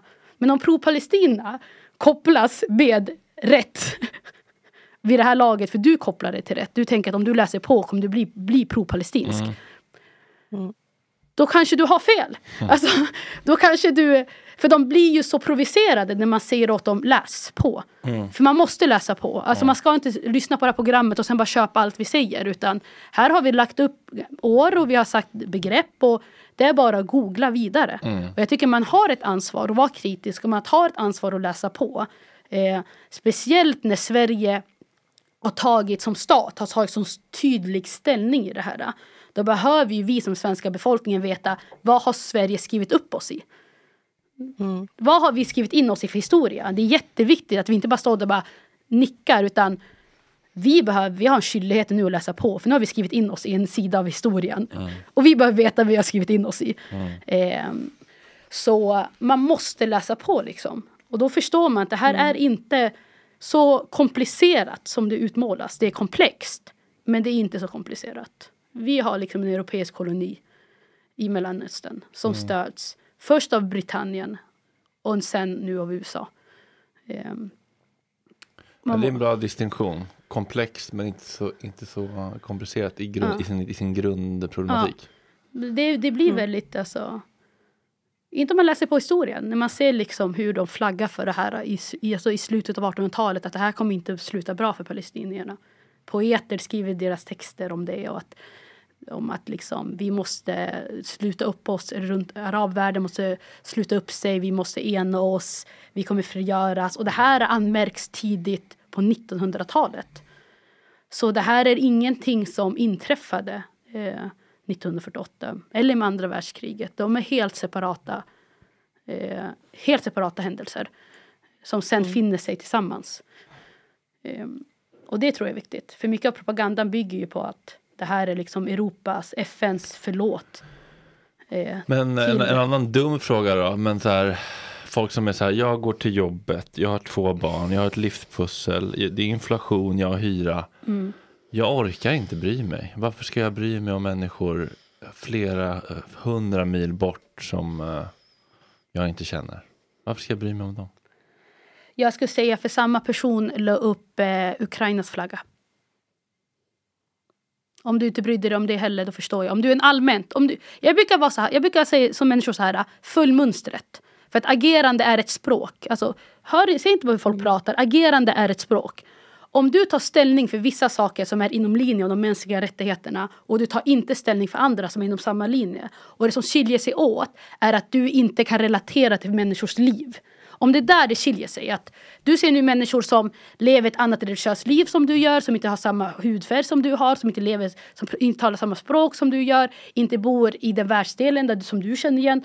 Om det som får dig att agera baseras på vad som är främmande då behöver du ifrågasätta din moraliska kompass. Då är inte du så god som du tror. Vad du är, är bekväm. Och inom din bekvämlighetszon kommer du agera. För du kan förstå det. Men rättvisa är inte byggd på din förståelse. Det är byggt på vissa kompetenter. Alltså du behöver, de mänskliga rättigheterna behöver följas. Och om du är villig att ta ställning för Ukraina och du är villig att ta ställning för som händer i Iran. Men du är inte villig att ta ställning till att 10 000 barn har dött uppe på en siffra på 30 000. Majoriteten är barn och kvinnor och inte för att, och män. Sjukhus har bombats ner. Eh, flyktingläger har bombats ner. Unicefs egna skolor har bombats ner. Om det är någonting som du känner att det här är förbi dig. Vad kan komma nära dig då? Alltså, vad är, vad är din... Det här slår mitt hjärta för. Om det här inte kan väcka dig, varför väcker andra saker dig? Och då behöver man komma tillbaka till att man kanske har eh, byggt sin empati, som jag brukar kalla för selektiv empati. Du är empatisk selektivt baserat på dem du kan känna igen dig till. Baserat på vilka du tycker lever ett liv som du finner acceptabelt. Men en människas rätt att få leva står utanför din acceptans.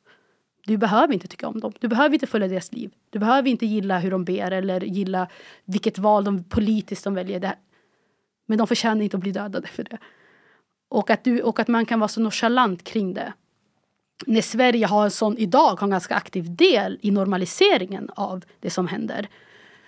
Då blir jag så här, det är, jag kan acceptera det men du får aldrig uttrycka dig om andra saker som har inom ramen av mänskliga rättigheter. Du får som inte selektivt bestämma att här kommer jag kämpa för. Men det här kommer jag liksom helt blunda för och inte ens vara öppen till att förstå det som händer. För man behöver inte vara doktorand i det här. Alltså 10 000 barn har dött. Vad rättfärdigar det? Jag... jag tycker fortfarande det är komplicerat Paula, jag kan inte fördöma det här. och, det, och det är så intressant också, det att man behöver, alltså förlåt också, men man behöver inte vara för det som blir så intressant är att man tror att om man försvarar det här, då är man pro-palestinier. Men du är ju inte pro-palestinier, du behöver inte vara pro-landet. Men du är ju pro-folkets rätt att få leva.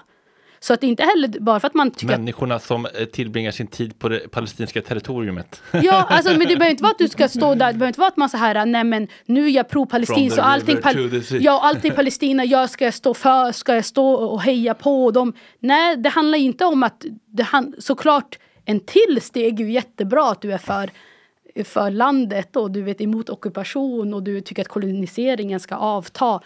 Men att bara ta en enkel ställning till att just nu sker det krigsbrott. uttalat krigsbrott. Vi har israeliska politiker, inte folk. Politiker som går ut och säger det är Amalek, det är religionskrig, det är... Okej, men det här argumentet då. Vad fan spelar det för roll vad jag säger? Jag kan inte göra någon skillnad. Min jävla Instagram. Ja, Så sju eh, miljarder människor eller vad man Ja, säger. exakt. Ja. Hela, alltså, varför det här har kunnat hända är ju just på grund av den här inställningen. Det är ju därför just nu brinner ju det hos Israel. Alltså, det brinner, för de har ju lagt miljarder alltså, på PR, alltså på att bygga upp en image på att det här är Israel. Liksom. Mellanösterns enda demokrati och här står vi för frihet och här står vi för rättvisa. Och det här är ett, det säkraste stället och, det är på, och vi behöver ena oss på grund av det som hände efter andra världskriget och aldrig igen. Och sen nu på grund av folket, inte politiker, på grund av att folket har börjat vara kritiska till det som händer, har ju hela deras image bara kollapsat. Och det är för att Ove sitter i soffan och öppnar upp sin Instagram och säger vad är det som händer och uttrycker det. Och så gör eh, Anna likadant och sen gör Fatima likadant och sen gör Lena likadant och så helt plötsligt har ju miljoner människor vaknat upp och säger vad är det som händer? Och tillbringar helger på att demonstrera varje helg i flera månader. Och det sänder ju ut en signal till politiker för att politiker följer opinion. Vi formar opinionsbildning. Vi, alltså det, så har det alltid varit. Och Sverige var nej för vapenvila, nej för vapenvila, nej för vapenvila. Sen ja för vapenvila. Och det skedde inte för att regeringen vaknade upp en dag och fick ett samvete. Det skedde enbart på grund av kritiken som fördes på hur Sveriges image höll liksom på att kollapsa av det här. Så varje, så att människorna i det här, det är, ju, det är ju, det här situationen kommer inte ändras av politikerna. Det här, kommer, det här är på grund av att folkrörelsen har växt fram. Och de kommer tvinga politikerna till att fatta andra beslut. Det var någon bra talare på en demonstration utanför Israels ambassad som var så här. Så som föräldrarna får begrava sina barn i Gaza ska vi begrava de här politikernas karriärer. Ja, ja, Ja, man var bra retorisk. ja och, det, och det ser man också. Och ett starkt fäste, det ser man typ i USA. Alltså Bidens popularitet har typ sjunkit till 33 procent. Och det har ju tvingat honom till att göra någonting som är väldigt avvikande i israeliska USA-relationen. Det är att de har fått öppet säga ni får inte fördriva Gazaborna. Och då har ju Israel svarat med att säga vi är inte en av era kärnor i flaggan. Vi får göra vad vi vill. Och det här äh, är extremt intressant för nu, nu avslöjas det för hela världen relationerna mellan dem. Men Biden och de hade ju aldrig uttalat de här sakerna om folkrörelsen i USA inte var så stark som just nu var där hans president, presidentkandidat nästa, nästa val är så hotat han är fan det här. död snart alltså. Han kämpar in i det sista. In i det sista. Kommer, kommer han He will fight this. Alltså, fyra år till? Alltså, Nej, men, så jävla alltså, will, han, han är så gammal att han glömmer hur gammal han är. Genocide Joe, go Ja. and rest. Ja, så att, så att man ska inte undersk- alltså man ska absolut inte underskatta individens betydelse. Och Jag tror att eliten är extremt bra på att förminska en persons kraft till att påverka. Man tänker att man är obetydlig. Och det är liksom hela tanken med demokratin, är att det börjar med en. Sen kommer en till och sen kommer det till. Sen blir man en kraft. Men det kraften börjar ju med att man tror man är en kraft. Det är ju där det startar. Och vi lever i ett samhälle där vi tänker att vi, har så, vi kan inte bidra så mycket. Du bidrar bara med att en like, vilket är så sjukt. Att man säger att folk, det är så sjukt att sociala medier är den nya opinionsbildningens plattform. Men det är den politikerna studerar. Och skiftet är så tydligt att Magdalena Andersson gick ut och sa att hon ville ju, de ville ju begränsa vad som händer på sociala medier. För det som händer på sociala medier är ju som stor kontrast, kontrast till vad de vill åt för resultat.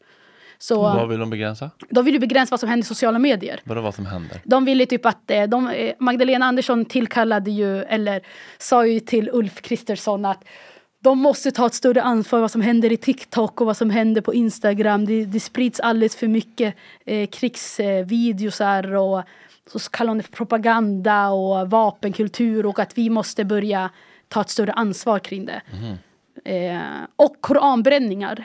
Och då skrev jag till Ma- Magdalena Andersson på Instagram. Jag, bara, jag finner det väldigt intressant att du känner att problematiken ligger att förbjuda videosar av koranbränningar än att faktiskt förbjuda koranbränningarna.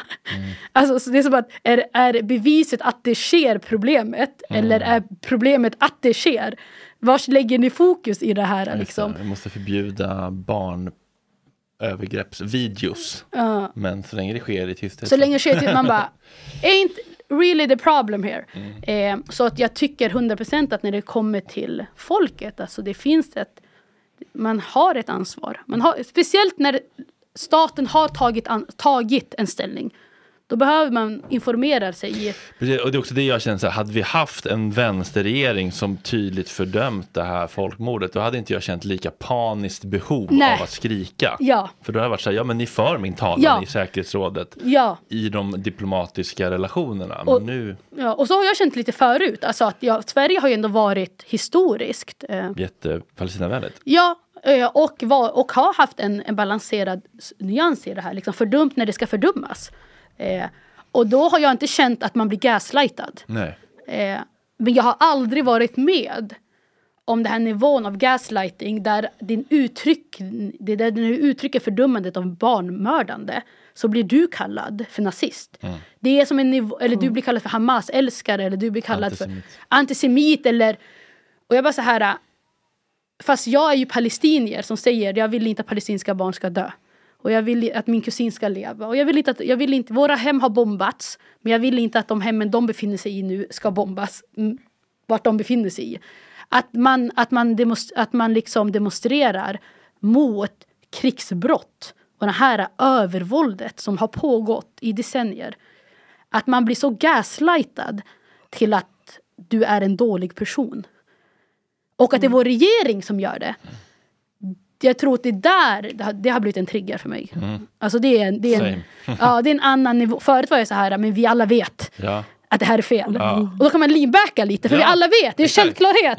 Såklart vi alla tycker att det här är fel. Så sitter man där så hör man bara Ulf säga, ja men skillnaden är ju att Ryssland har fel och Ukraina har rätt. Skillnad? Vad är det du säger Ulf? Du vet, vad är det du, vad är det du, alltså, vad är det du uttrycker? Alltså, ingen sympati, ingen empati. Du har inte, alltså, svenska palestinier har mördats.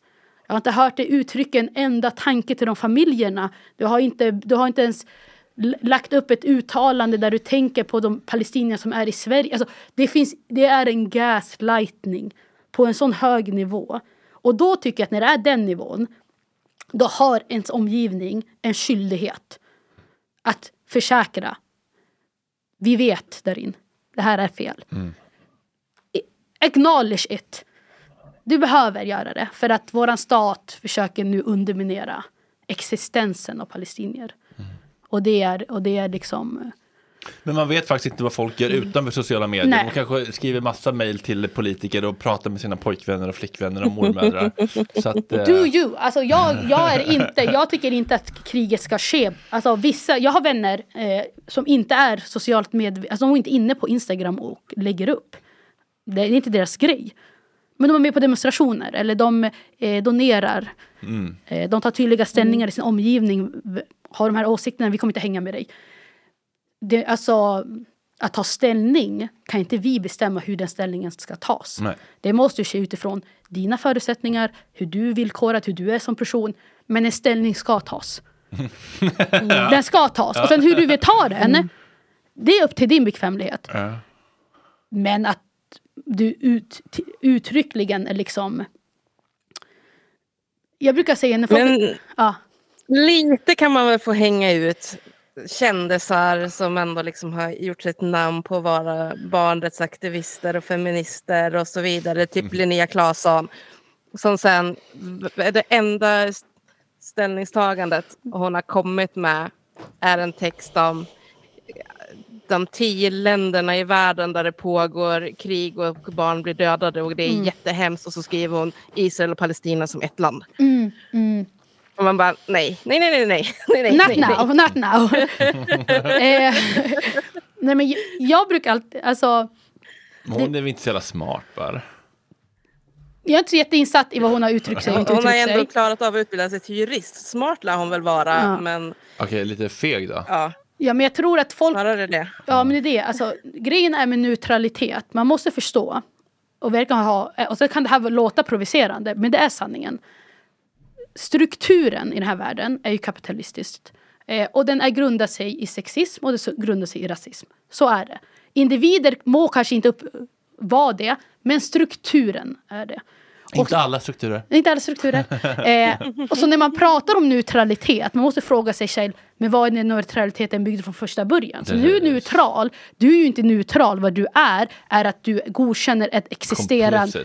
Ja, men du godkänner ett existerande system och du kan göra det för att du är privilegierad i det systemet. exakt. det är ju den enda anledningen till varför du fortsätter hålla dig neutral eller objektiv. För objektiviteten har redan definierats av strukturen och den strukturen dig. är inte, är inte för de rasifierade och är inte för minoriteter och är inte för kvinnor. Den är bara inte det. Och så att när man blir så här, och det är därför jag kan bli provocerad av västerländsk feminism i sin struktur. För den eftersträvar jämlikhet utifrån västerländska villkor. Så den har redan förutbestämt att så här ser jämställdhet ut och så här ska en kvinna vara. Och om, den inte, om en kvinna inte talar den västerländska feminismen och ser inte ut som den västerländska feminismen, då kan de inte relatera till det. Och då känner de inte, återigen, selektiv empati. Då känner de inget behov att kämpa för det. För att vi har 50 000 gravida kvinnor i Gaza. Var är feminismen? De föder utan bedövning, kejsarsnitt. För, eh, kvinnor förlossar för tidigt, förverkarna är för tidiga på grund av traumat de uppstår. måste kissa bara. Ja. Fortsätt. Vart är de där? Vart är ropen där? Vart är liksom fördömandet? Vart är enandet? Det är, så, det är ju så otroligt, men det är för att de kan inte relatera till de här. Mm. Och då blir jag så här. Så västerländsk feminism återigen blir, tillhör då den strukturen där du gyn, om du gynnas av det, då kommer du kämpa för det. Men gynnas du inte av det, då kommer du inte kämpa för det. Förstår du? Jag tänker lite där. Mm. Mm. Ja, men jag håller med helt. Um, jag kom bara att tänka på en sak, ap- apropå Magdalena Andersson och det här med vad, vad man kan göra eller hur mycket ens röst är värd. Att jag tycker det är ganska intressant det här som hände nu i, i förra veckan tror jag var. När Magdalena Andersson går ut i någon intervju och säger att bland de största misstagen som Mm. sossarna har gjort var att de var för snälla kring invandringen 2015.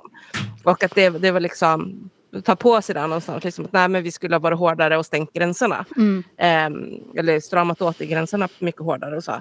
Och, man bara, fast, och, så, och så när de får frågan liksom var, varför sossarna var så snälla. Eller liksom inte var tillräckligt hårda då Mm. i den debatten. Så är hon på liksom att ja men klimatet var ju så då. Mm.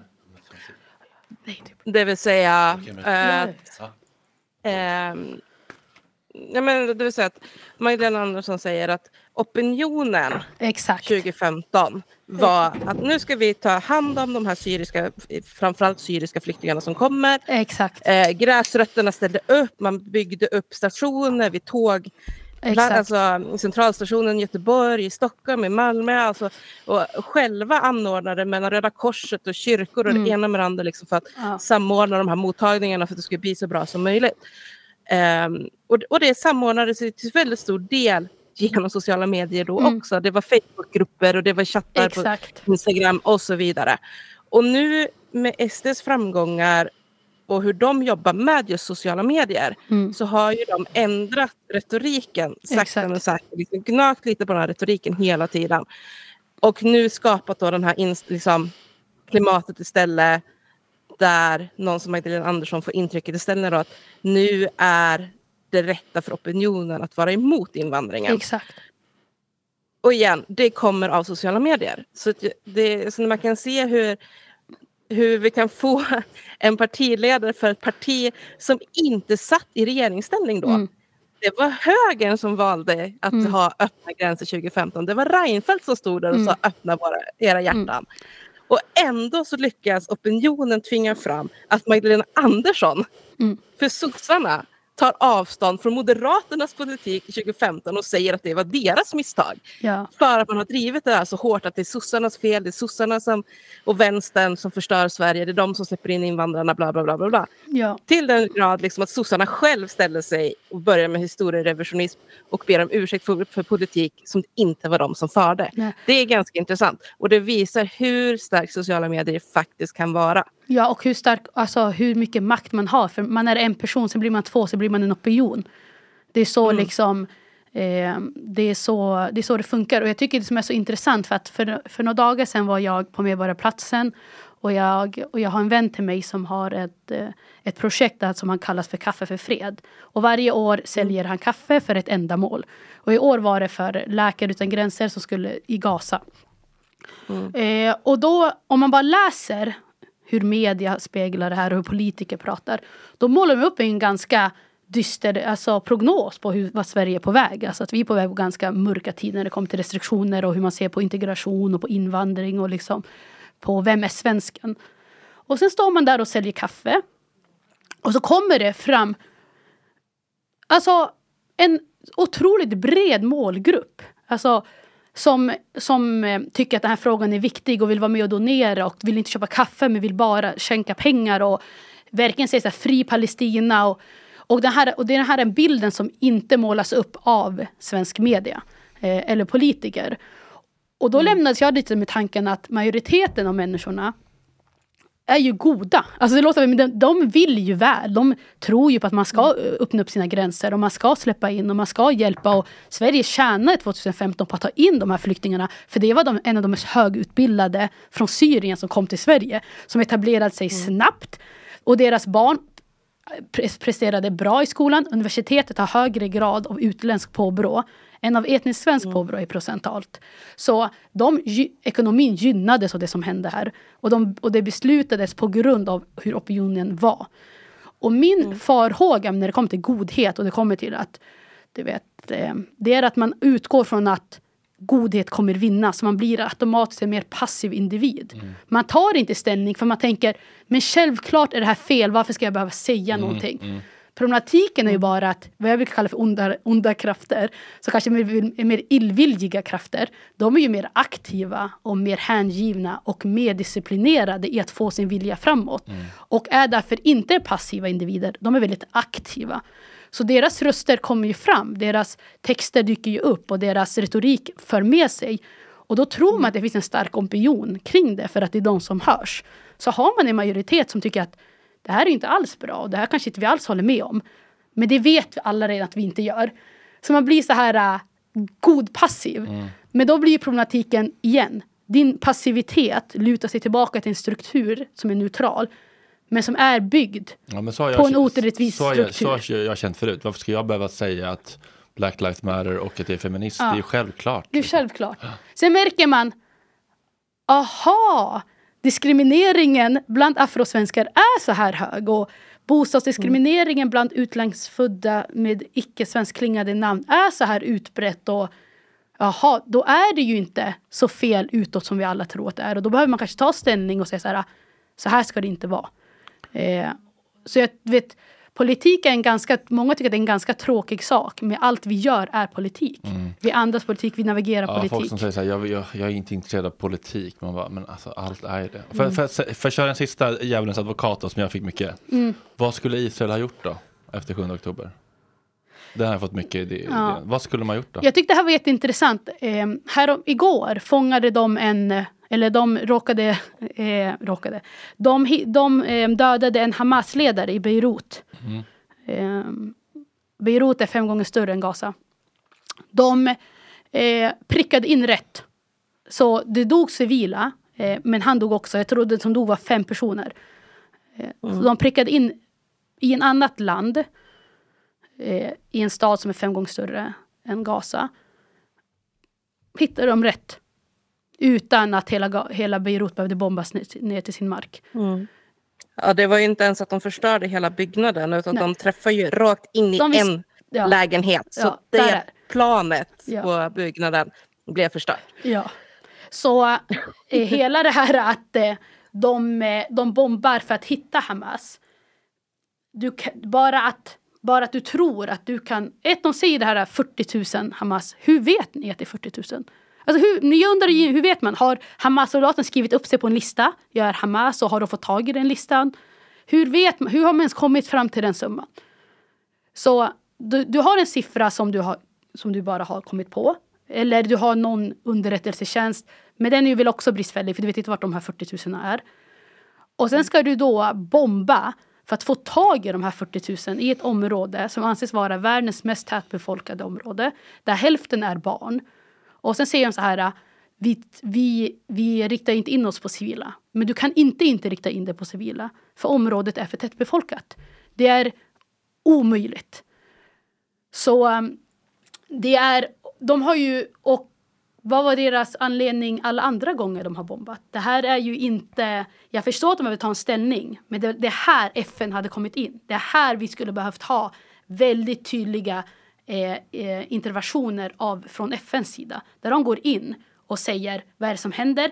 Ta ut Hamas, försöka få Hamas-ledarna att kom, alltså ta ut dem.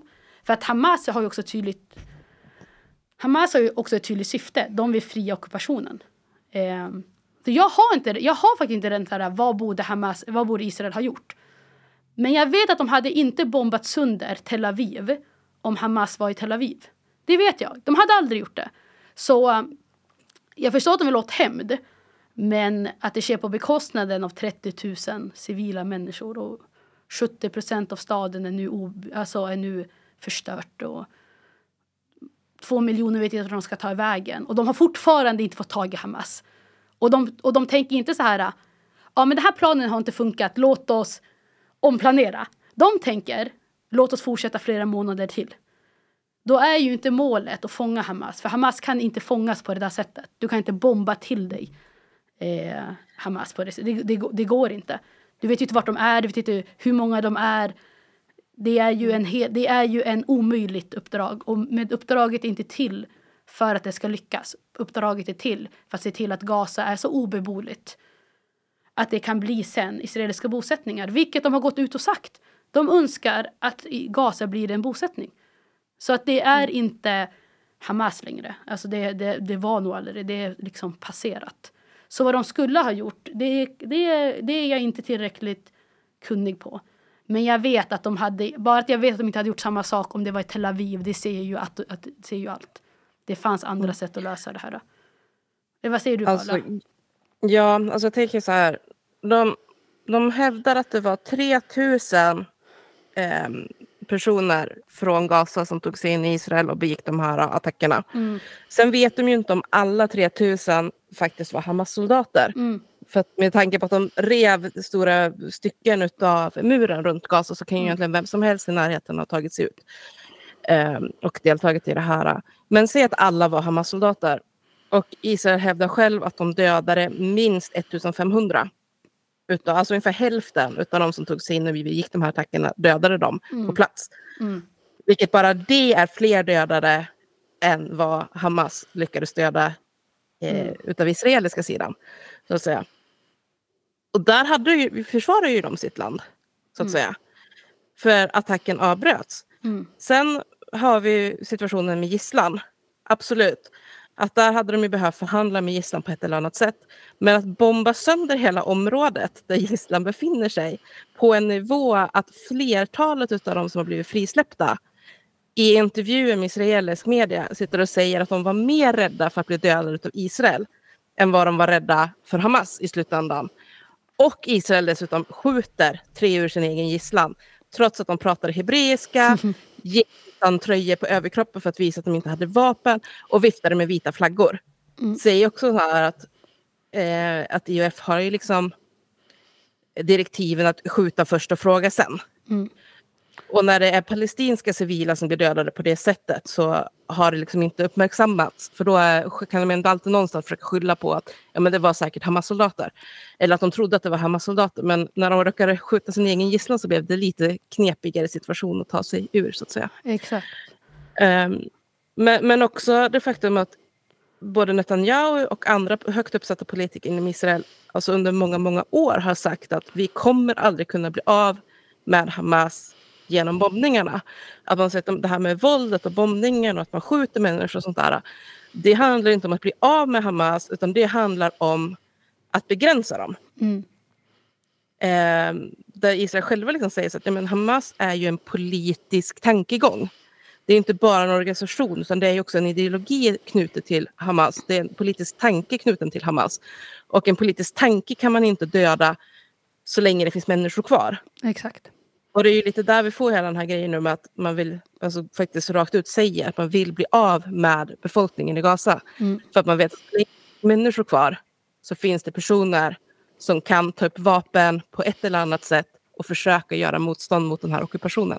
Sen Mm. om det blir Hamas, Islamic Jihad, någonting helt annat, någon marxistisk grupp, alltså eh, någon ny variant av PLO, Mm. eller för den delen, alltså det kan man inte säga vilket det skulle bli. Men så länge det finns människor kvar så finns det de som kommer försöka göra motstånd. Så enkelt är det.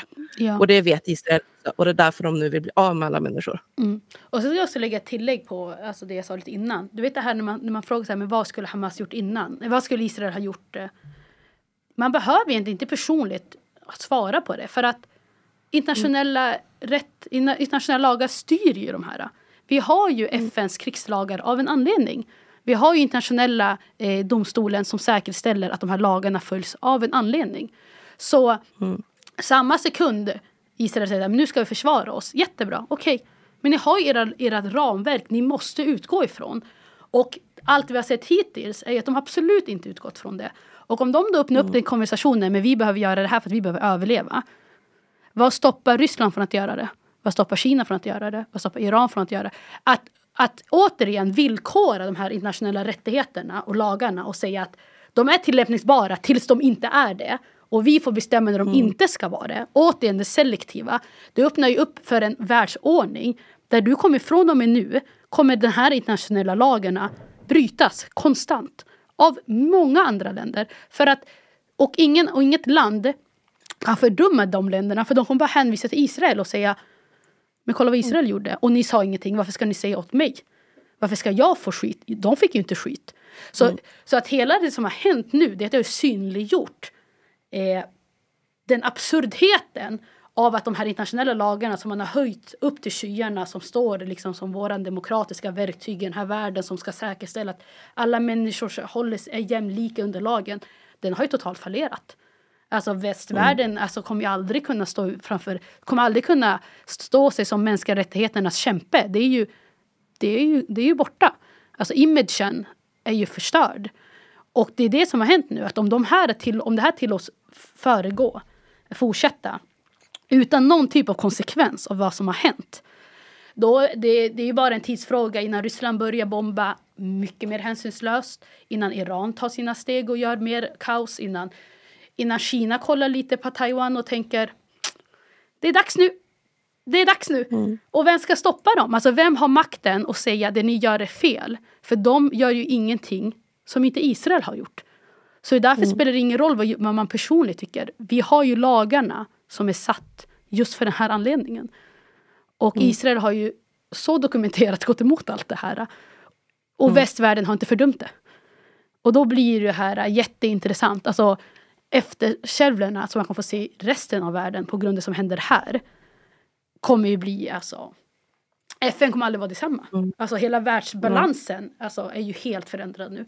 Länder kommer ta sig friheter och göra saker som de inte hade gjort innan. På grund av vad vi har gett grönt ljus till just nu.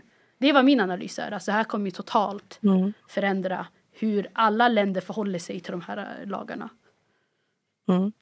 Nu ska ju Israel ställas inför internationella domstolen Ja, tack vare Sydafrika. Eh, Så vi får väl se vad det kommer mynna ut i. Och eh, där ser ju att alltså, när, när det har hotats liksom att folk anmäler enskilda personer mm, så, så har Israel inte brytt sig så mycket. För dels så kan ju de dra på det här med att utlämna människor och så vidare. och så vidare. mm, Plus att det är inte nödvändigtvis bindande. mm, Men den domstolen som Israel som land kommer dras inför nu är bindande. mm, Och det vet Israel om också, att det här kan de inte smita undan. Och det är därför de har så snabbt gått ut nu liksom med att Sydafrika är med, medhjälpare till eh, folkmord. mm, För att de stöttar att Hamas attackerade Israel den 7 oktober. Och man bara, nej, de stöttar inte det. De stöttar bara inte heller vad Israel har gjort sen. Ja. Och det är det som också har blivit så sjukt i den här debatten. Att det är liksom så här, ja, men kritiserar du Israel så är du också för vad som hände den 7 oktober och Hamas attack. Och man bara, nej, jag kan vara emot båda delarna. Ja. Det går alldeles utmärkt. Låt båda hamna i internationella domstolen. Ja, alltså, alltså, låt de internationella säga. domstolen göra sitt jobb. Alltså, båda kommer fördömas för sina krigsbrott. Israels lista är Ja. längre, men krigsbrott har skett åt båda sidorna. Men det finns en Precis. rädsla bland eh, eh, bland icke, alltså icke-västerländska länder. Det är ju att om det blir internationella domstolen och så sätts då, vilket jag tycker, alltså båda ska då åtalas för krigsbrott, för båda ut, har gjort krigsbrott. Eh, så kommer Hamas vara den enda som blir åtalad för det. Eftersom att oftast är det ju den landet som har mest makt kommer ju undan. Vinnande, alltså vinnande landet blir ju inte åtalade. Det är ju därför mycket, folk, alltså mycket krigsbrott har gjorts, men väldigt få har blivit dömda. Och ofta de som har blivit dömda, de kommer från länder som är icke-europeiska länder. Eh, så det finns också en rädsla att, och jag tycker, inte att, jag tycker att det är värt att ta den risken. Liksom. För jag tycker att oavsett om Israel inte blir dömda så kommer det dokumenterats. Det här är vad de har gjort. Liksom. Vittnena kommer kunna få, få sitt tillfälle akt att få prata och få göra sin röst hörd och den palestinska rösten är dokumenterad. Eh, så jag tycker att det är värt risken. Jag, jag tycker faktiskt det. Men det finns ju också en stor chans att de enda som kommer bli åtalade kommer ju vara Hamas och att Israel kommer komma undan med det här. Eh, om det går igenom liksom, och båda blir åtalade. Men kan man åtala liksom en terroristorganisation inför internationell domstol i Haag? Alltså, det där behöver man ju prata med jävla Ja, eh, folkrättsperson. det kan de. För, att- för att även om Palestina inte är fullt ut erkänt som en suverän på. stat utan som en ockuperat område så är de fortfarande erkända av bland annat FN och av internationella domstolen som ett land. Eh, eller som en, som en stat. Och Palestina har ju dessutom skrivit under de här resolutionerna avseende krigsbrott och så, vilket Israel inte har gjort. Nej. Eh, och det gör att eftersom Israel, eller Palestina har skrivit under så innebär det att allting som palestinier gör oavsett land räknas som krigsbrott. Alltså är det ett krigsbrott så kan de åtalas för ett krigsbrott oavsett var de är i världen. Exakt. För att Palestina har sagt att vi ska sköta oss. Medan israeler, Har inte gjort det. de kan bara döm, alltså åtalas för krigsbrott som de utför i ett annat land.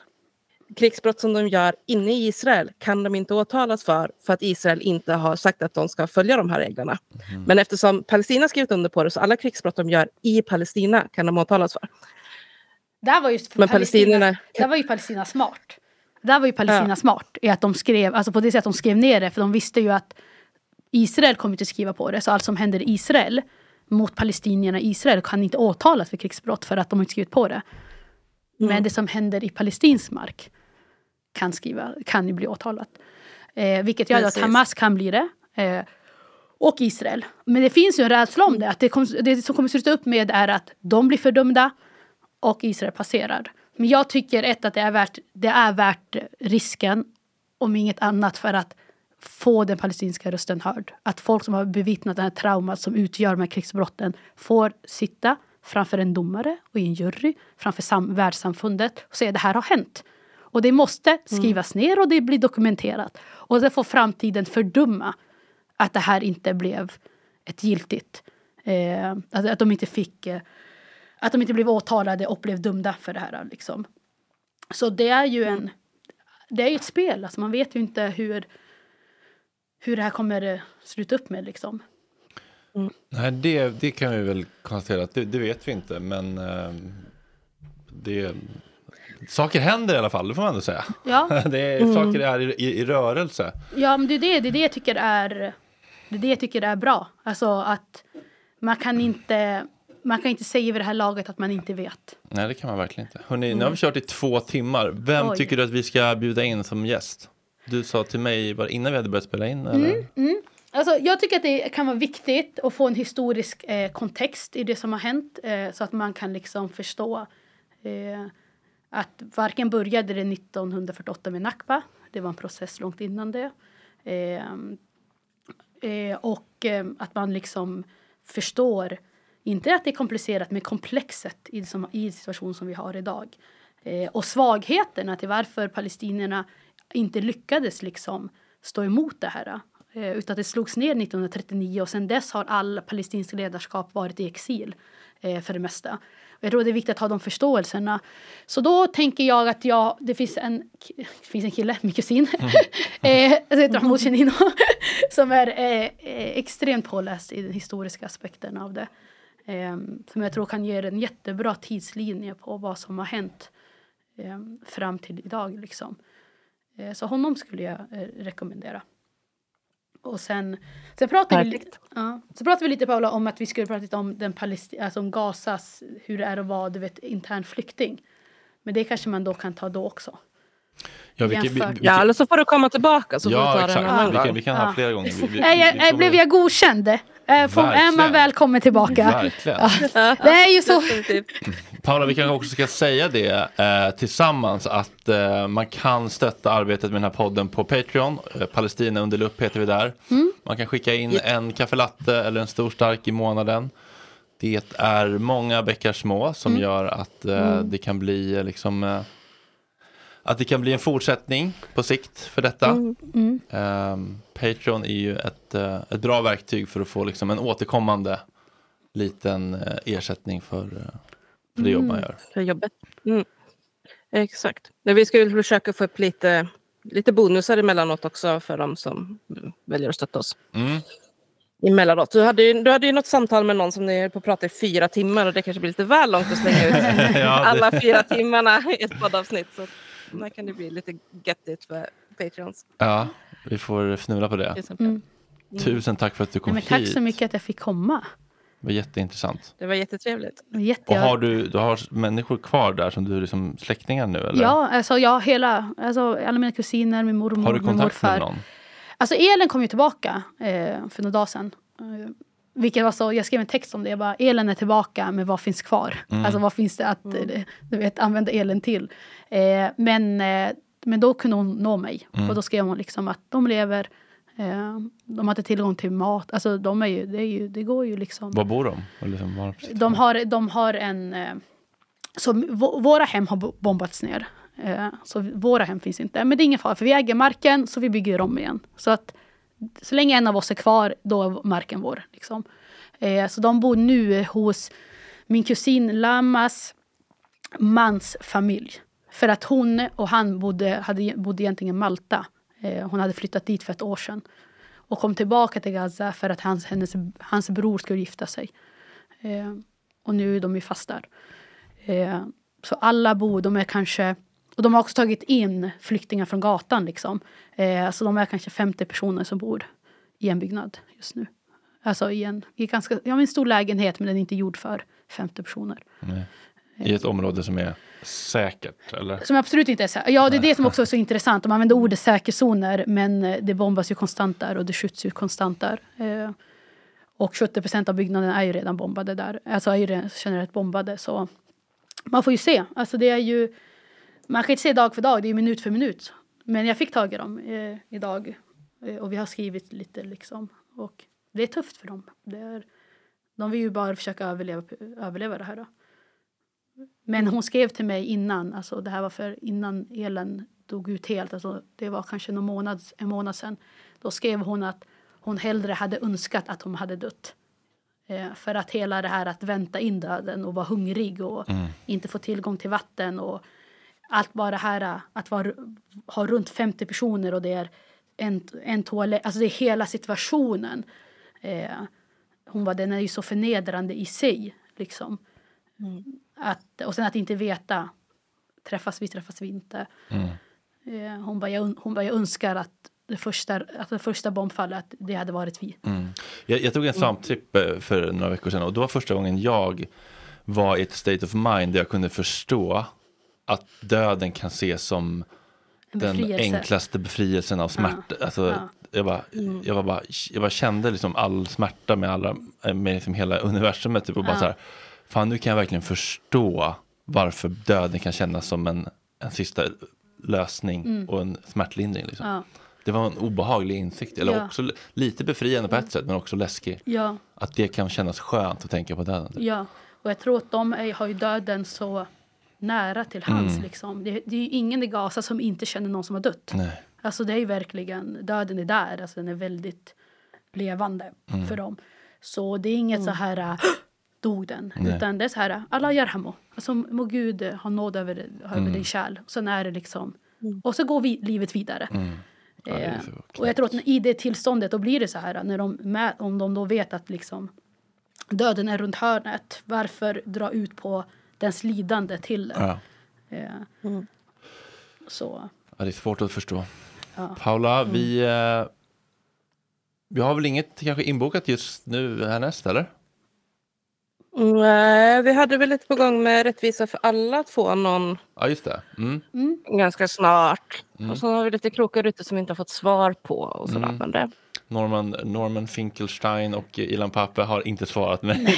Nej men alltså om ni får med, alltså, om ni får med dem.